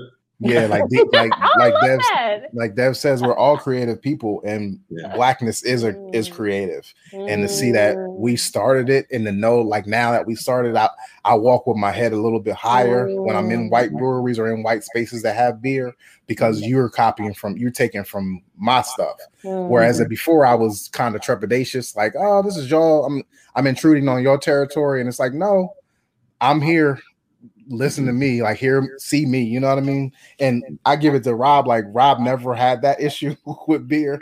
Like rob's like i don't the beer is good. I don't care how many black people are there. Like that, but but knowing with that with his knowledge of that and then having the knowledge that it is a black experience as well like that gets me uh hyped for all this shit. And then knowing that every single time we have a guest that loves black people in craft beer they bring up uh fresh fest shit um and it's it's really like the mecca of black beer is uh day and mike were were it you know what i mean? So i just always want to give people their flowers and Mm-hmm. let them know while i'm learning like i appreciate you like and then everybody's so nice like you reach out to people from nowhere like i don't know you and you just say hey you want to come on the podcast? And six weeks later they're on the podcast like people are just so nice in the, that's their within the community yeah Mhm. for sure. So y'all can go ahead but that was my how i Well, I like about it that. well, This- I'm, al- I'm always big, I'm always big on journeys. I love I love journey stories. Like yeah, even yeah uh, like even like in a- any anything I watch, I like to see the the, the growth and The the, the journey and, and Yeah. how it all kind of started. So that's what I said. Now now I need you to have be have dirt in your hand in Nigeria. Like this is just to start is this- yeah start. Right. this water this sorghum Jerry Yeah. I need, here's I the need the soil. Here's the scene. a black a, a- a black in front of your woman's hand squeezing the There's dirt dirt. falling between your Yeah. Right, right. That's how I set up the shot. That's You it. it too. scene from the That's why she need the playing in the grip. She need that best boy in that grip, bro. Like we coming down there. All we want is free tickets. We got passports. Oh man. Right. Just need free tickets. Passport. Look, if you want some pre-product, some pre-production in North Carolina, Yes. just give me a Greyhound bus ticket. I, I'm fine with that. That's fine. Whatever, Put whatever him works. on. Put him on Mega Bus. There you go. Ah, It's a dollar with the me- asterisk. It's a dollar with the might take asterisk on it it. might take him a day and a half, but he got. He don't care. listen. You you leave on Wednesday. You get there on Wednesday. You know how many Love it. stops the megabus got between Philly and Right. North? Jesus. All for twenty. All for twenty nine dollars. Yeah, it's look, but they put a dollar. They put a dollar with the little asterisk on the thing. Like it's only a dollar. Right. Asterisk. Right. But it's still like you. The charge is what you said, twenty three. It's like Exactly. that's good. That's that's good. Oh, I got eighteen thousand stops in between, but you know I'm gonna get there. I'm gonna get there. Yeah. See you next week. I had to take off for eighteen days to get there. for a one day trip. a one day trip. Yeah. Oh man. What else? What else, So y'all? for, for me, so Lou and Rob uh, gave great summaries, and I would just piggyback off of that and say that very similar to me. Like I uh, just from starting the brew journey, probably you know five years ago, um, um, fused with the mindset of, uh, and I have this saying that I share with the guys or the crew all the time that you know I do move like I'm privileged um, in in any space. Devin's Uh, our resident white man. just because um I just feel like that, you know, I'm I'm I'm I, I I should be accepted wherever I go. It probably would have got me in it probably would have got me in a lot of trouble um had I come up in the times of, you know, of John Lewis and other other people. So I'm thankful that I was not born in that generation that I reason. will be dead now. Well, I'm sure that they allowed, they allowed you to feel that way because I'm sure back then you probably wouldn't even thought about it. No. right um so you know that's kind of just my m- mantra that that you know and then just from this podcast and meeting so many uh you know prominent and, and powerful people um out of the podcast we've we've we've grown um stronger and more connected the four of us as crew members brew crew members. Um but now we're invited to spaces and to actually take part in more things that are uh community driven um you know and just to just to spark off of it we've we are now you know on this journey of you know diversity equity and inclusion in the in the beer community just through our own uh, you know act, active you know right you know like kind of roles and responsibilities that you know we we we, we want to take lead or we want to take ownership of what what part can we do what what is it that we that we can do more of so um we, we we're enjoying this journey I Yeah. feel like I feel like that last five ten minutes that we just said should be on the documentary, and we should have credits rolling. Okay, we Yeah, can my arrange that. We can yeah, definitely. that. Uh, see, hey, hey, you heard it. happen. yes That's it. Yeah, That's bro. it. We definitely Right. gonna be in Yeah, yeah. Nigeria, baby. Let me get my, my IMDb updated. right and as you as you as you took as you said as you took notes with how it was articulated i do would like i would like to like incorporate what you're doing for your funding in the message that uh we're presenting to uh Aw. breweries here locally Thank on how and how they should support because again that's the conversations and meetings that we're actually you know eh, you know embarking on right now to say that you know this this belongs to us and it needs to, it needs to be heard. And and i think that you know just look people we we're we're all people we, we all need to be educated every day. Um it doesn't just stop from you know uh, uh in a classroom or in a the, the school of hard knock life is is the best teacher so uh yeah i, I i'm a i'm a i'm a message spreader uh and i think that's why we you know are all in this, on this podcast together No, Wash thank hands, y'all. sir. Thank y'all so much. hands, you I appreciate that. And I Yeah, really, yeah. um, yeah, I hope the impact is, I mean, there's a lot of things I want to see in terms of impact, but I, I think the most important thing for me from this project is that it's not the last, you know, Mhm. documentary that comes out. You know, I, I am so excited about seeing how blackness is being centered in conversations around food and foodways and, you know, High on the Hog, even, um, I don't know if you guys have checked out for the culture. Um, Miss Harris, she's in Oh um, yeah, Behind she's the in Hog. it. Yeah, she is. She's in the first Um, I episode. was about to this say that lady look familiar. this is um, for the culture, the magazine selling celebrating Black women and femmes and food and wine. Okay. Um, Okay. And it's just it's just beautiful and amazing. Um, and um, you know, Is even I that a local magazine? no, it's um, they're just um, I think I found them on either Twitter, or Instagram. I can't remember how I came across it. Okay. Okay. Um, but if you just Google for the culture, you can order it. Um, but it's Yeah. beautiful and definitely encourage folks to support. And um, So in that, are they Uh, like kind of just short summaries, um, or uh, or histories? Like, what, what if you were to briefly, just like thirty seconds, tell us what you what you can tell us about that magazine? Like, what does it Mm. capture? Briefly? beautiful art magazine that has in-depth articles, recipes, Okay, um, features, okay. um, uh, you know, gorgeous photography. Is it a um, monthly, quarterly? article. Um, this weekly? is issue. This is issue one, and I'd have Okay. to ask. I'd have to. And, and it has Alright. interviews Here you go with I all have these to- collector's editions. You stay with a collector's edition. but She um, got the Yes. Black Lady bottles. She got the but, uh, uh, Jenny yeah. Penny. Quincy, Okay. I can't remember. I think she might be based in Atlanta, but I'm not Okay. sure. Either Okay. Atlanta or maybe somewhere in Yeah. Texas. Thank you. um, but yeah, but encourage y'all. It's beautiful and it's yeah, Yeah. it's amazing. that- um, but I'm yeah, even like told you that, even that, like this- that's the difference between a yam and a, and a sweet potato. She's the one that Yes, tells you. yes. I was. I was like, that's that's where it is, Rob. Thank you, sir.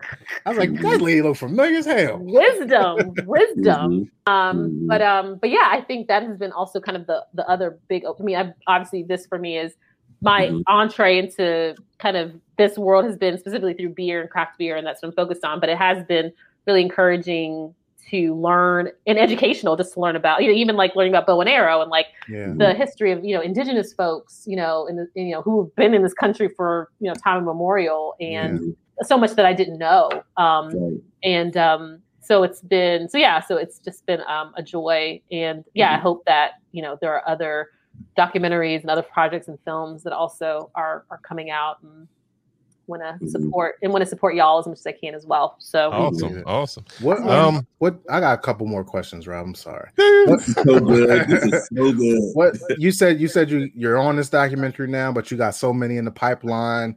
What is your uh what is like your dream documentary? Like do you have that is that already done done in No, your, is already in your mind rather? yeah, it's in my That's her mind. Yeah, epic. that- That's her epic. She told me. you. the Yeah, that's what I'm saying. Do you Mhm. already you have that one? Is it Mhm. You already know? Okay, do you want to Yeah. talk about it or you want to keep? I it mean, I guess yourself? I mean I probably shouldn't, but I, I'm Don't don't do it. Don't do it. Don't do it. Don't do it.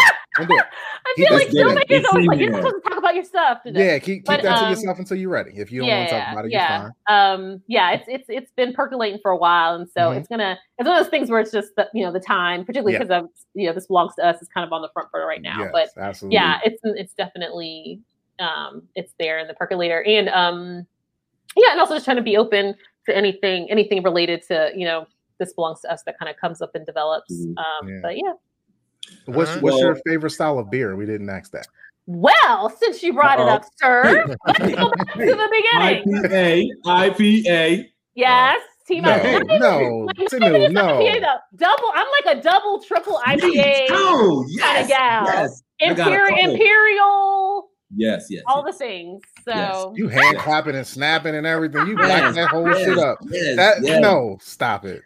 double, on, Good- Lil. good- good double, for y'all. triple, You know what, You know Good for y'all. Good for I y'all. made a package What? for you this morning. That It don't matter what your package accept. is, man. But wait, I was I was so tempted to put this IPA in there just to Aw. you. I would have I would have sipped it. I definitely What would have is sipped what's it. your what's your favorite style? I like fruited sours. I like lagers, pilsners. Mhm. I'm I'm coming around to say I was I was Don't hot don't hot bomb me. Don't I was- bomb me with no, the I. I agree. I think some people would get a little carried Well, that's away with Yeah. some of that, and I'm not Oh, even the that's whole the seasons on The it. whole, And you know what- whole what hazy, the whole IPAs hazy thing. I'm not. I'm not understanding the hazy thing either. Well, IPAs, I don't understand how they smell so fucking good. They're the they're the best smelling beers, and they don't taste like that at all.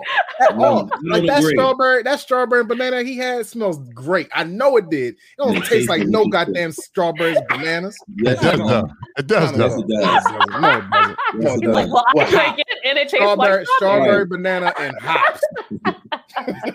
Well, that, that's fine, but that's that's all of them. That's uh, No, I said no, I said it was a well balanced beer. Yeah, you did. Yes. You did. You gotta You you did. gotta really. I mean, it's like wine. Like like some people said they they, they didn't like wine until they got to uh till they went to a, a wine tour and and Yeah. and um and Yeah. then they really appreciated the notes. Appreciate. So maybe you just gotta really instead of going in like I don't like IPAs, you just gotta Look, skip I, it. I, you already know me. I'll never say never, but I ain't had an IPA that's on the pat that's on the in the top ten.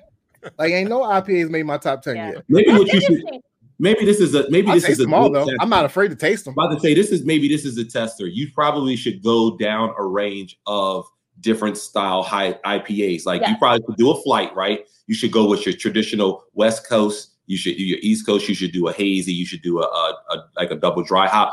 And don't don't don't try to mix it with all these other things because you're then your palate is going to probably lean toward like the sours that you already write. You probably should just go down just a, a good list of just IPAs, different versions Yeah. and variations, and see Yeah. if there's one that you find. Because I do favor more of the the double dry hop um, and Mhm. and the hazy, Mhm. where the the West Coast um, it is more piney floral to where like I might just have one of them Yeah. uh, in a day Yeah. versus several of the other. uh, yeah, yeah, yeah, yeah.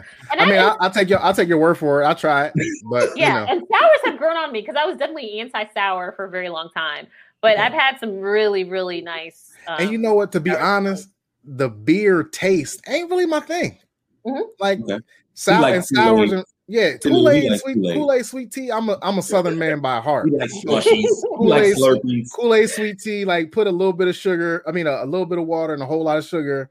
Food coloring, and we got ourselves. Like And the you want scene carbonated you got that hood Like the scene out of, like the lemon scene out water of and- house party, right? You remember house right, party? right. When, When they they was was like, pouring he's up gonna when, hurt uh, your they was in teeth. I'm like, what's he doing? And He, he ain't like, doing nothing oh, wrong. man, what are you doing? He ain't doing nothing wrong. That was- Kool-Aid. I knew exactly what was happening when I seen that. That wasn't funny. That wasn't a joke. You're That like, was "Hmm, life. how it That was is. life. That was I made my life. teeth hurt too. I made my teeth hurt when I seen that scene. No, Oh. I made my teeth. That's what my Right. teeth did. My teeth More. Give me some more, like bus. Give me some more, like bus. Bust it right, down. right. Um, all right. I do Um, have one more question. Hit him You, with it. being, Hit you with being it. from North Carolina earlier, you mentioned before we got on Tar Heels, whatever, and then you mentioned that you went to uh, Duke for uh, graduate school. Oh. Great. Uh, so what what do you uh, prefer, Blue Devil or Tar Heel? So Say the right answer. First, it's, on- it's first only of one right answer. All- First There's of one all, right answer. yeah. So first of all, yes. So so I do live in North Carolina, Mm, although I was from Maryland, but I do live in North Carolina. mm, I am a double Tar Heel, Mm. to be clear, undergrad and law school. mm, Okay. Okay. mm. Okay. Okay. And- Okay. Okay. Keep going. Keep keep going. And uh, Keep and going. my and my certificate in doc in documents from Duke. Okay, so we've got the BA and the JD from Carolina, and then we got the certificate. Okay. so okay. my my loyalty should be clear. Right. I don't know. I don't know. It seems like the last thing you got, you you went to Duke. So No, I'm definitely I'm, I'm definitely double target. I'm definitely mellowed out. You know, as you get older, you mellow. you know, for sure, when you're in for sure. college, you know, and it's like hardcore. four, you're like, "Ah, I hate you now. You know, it's like it's crazy. You know, it's like yeah, it's like so. You know, you get So you up. definitely wasn't. the- You definitely were immersed in that whole Yeah, I rivalry. never, I never burned no cars on Franklin Street, none of that, because I'm like, I, I gotta That's too graduate. much. I gotta That's too much. graduate. Y'all ain't, Right. y'all ain't They messing would up definitely. my. They would definitely with pick the you out. If they as saw you burning, if they else. saw you burning, Yeah. I could guarantee Ain't that you would nobody be jumping through out. no fire. No, Franklin Yeah. Street, no. But I could- definitely I like could- running, like running down to Franklin Street. You It's know, normal. It's scream- normal. yeah, yeah, yeah, for sure. No, I was there. Yeah, we had dope. definitely had some some national championships when I was in. I believe when I was in Cool. law school um, Cool. there, and so, um, but yeah, definitely, definitely a double tar heel. Even though they be messing up They You know. do. They do. They do. the university, Messing the brackets up, huh? Making but- messing the brackets up. but when it comes to which which shade of blue, it's definitely the lighter shade of blue in this. That ain't even a real blue. You know that, right? That's not. I even watch real. See, all right, so it's time. All right, guys. I, I got I got the Tar You know that's why I made it my last question to I got the That's why I Tar made it Heels my blue last uh, basketball shorts upstairs with the Jordan logo on the thing, baby. yes. I'm about to bring on my Duke hoodie real quick. Oh My no! John, my Like John 90, 90 Shire, jer- degrees with oh, the my Jon Scheyer jersey. You really showing out. Yeah. Oh man. Go ahead, Rob. All right.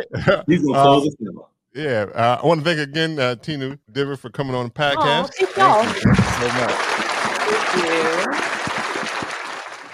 you. Uh, before we go, we always like to know how people can find find you on uh, Yes, yes, all the IG, things. social media, uh, how they can support the uh, the project. Uh, shout out to Netflix um, and, and all that good stuff. it's about to be a thing. I can't wait to see. Amazon. I cannot wait to see what happens. Um, so the to follow this belongs to us. We are at this belongs to us, all in word, on Instagram, Facebook, Twitter.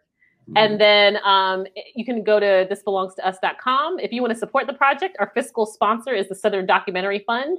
And so you can go to southerndocumentaryfund.org slash this hyphen slash belong slash to hyphen or to us. Or you just go to the southerndocumentaryfund.org and just search for us. Um, and those are, I think, all the ways to, yeah, to support and to follow and to keep in touch with all of the the developments of the project. Awesome. All Yeah, right. and I hope to see. I mean, as soon as you know, as I we figure out how to emerge, um, I Mhm. hope to see. folks. I haven't figured out what my my, my festival plan schedule is going to be for the fall, but hope to see folks in real life. Yeah. Well, Um, we'll be at assuming Flow it's, Fest. it's safe to do fe- safe to do so. We'll, so we'll be at Flow Fest. cool. Bar- barrels and flow. Yeah, yeah. He called it Flow Fest though. That's what. Yeah, that's what he called it. Yes. Yes. Um, all right, Lou. Uh, Lou Belgium. I'm on them Instagrams. Dev. you can find Dev on Instagram at Dev Drinks Craft Brew. Look, did I do it right? There you go. Yeah. Ooh, fancy. Been practicing. That's right. Been practicing. That's right. Been practicing. Like, wow. I tried. Like- it's opposite. Yeah, just think opposite. Opposite direction. Yeah, um, Goofy. It's Goofy Foot. That's that's Goofy Foot from the Nintendo days. Yeah. Uh, shout out to 302 Yoda. He had technical difficulties. He did want to jump on, but he No. did not make it. Um, uh, but if you want to, oh, yes, now, now I said technical difficulties, and then Dev had him. Dev said, "I'm out." Oh, my bad. I brought the t- I brought the retrograde back up. Right, you Got sure him. the that. gremlins came back. uh, Technologies in retrograde. That was funny. Uh, if you want to follow Bruise and Banter the podcast, you can check us out on Instagram, Facebook, and Twitter. Uh, you can listen to the podcast on Apple Podcasts, Google Podcasts, anywhere you listen to podcasts. You can even say, Alexa, play Bruise and Banter the podcast because we are on Amazon Music as well. Definitely check us out on YouTube and Facebook. Remember to smash that like button, get the Smash it. Smash Uh, the like button. Or you can just go to and. You can check out all the links to the podcast and the merchandise and the social media pages, all that good stuff. Um, if you want to follow me, Rob G, there it is, Rob Stay Bruising, right there. Um, That's good. and if you are in Delaware, June 19th, we have a, a caravan at Christina Park. Definitely come and check us out. Um, I think that is uh That's, That's it. it. Sorry, guys. That's all right. He's Oh, back. Um, until next time, this has been episode 123 of Bruiser Metal Podcast. Once again, want to thank Tinu Diver for coming on. This belongs to us. Definitely check out the project. Until next time. Have a good week, Peace. everyone. Peace.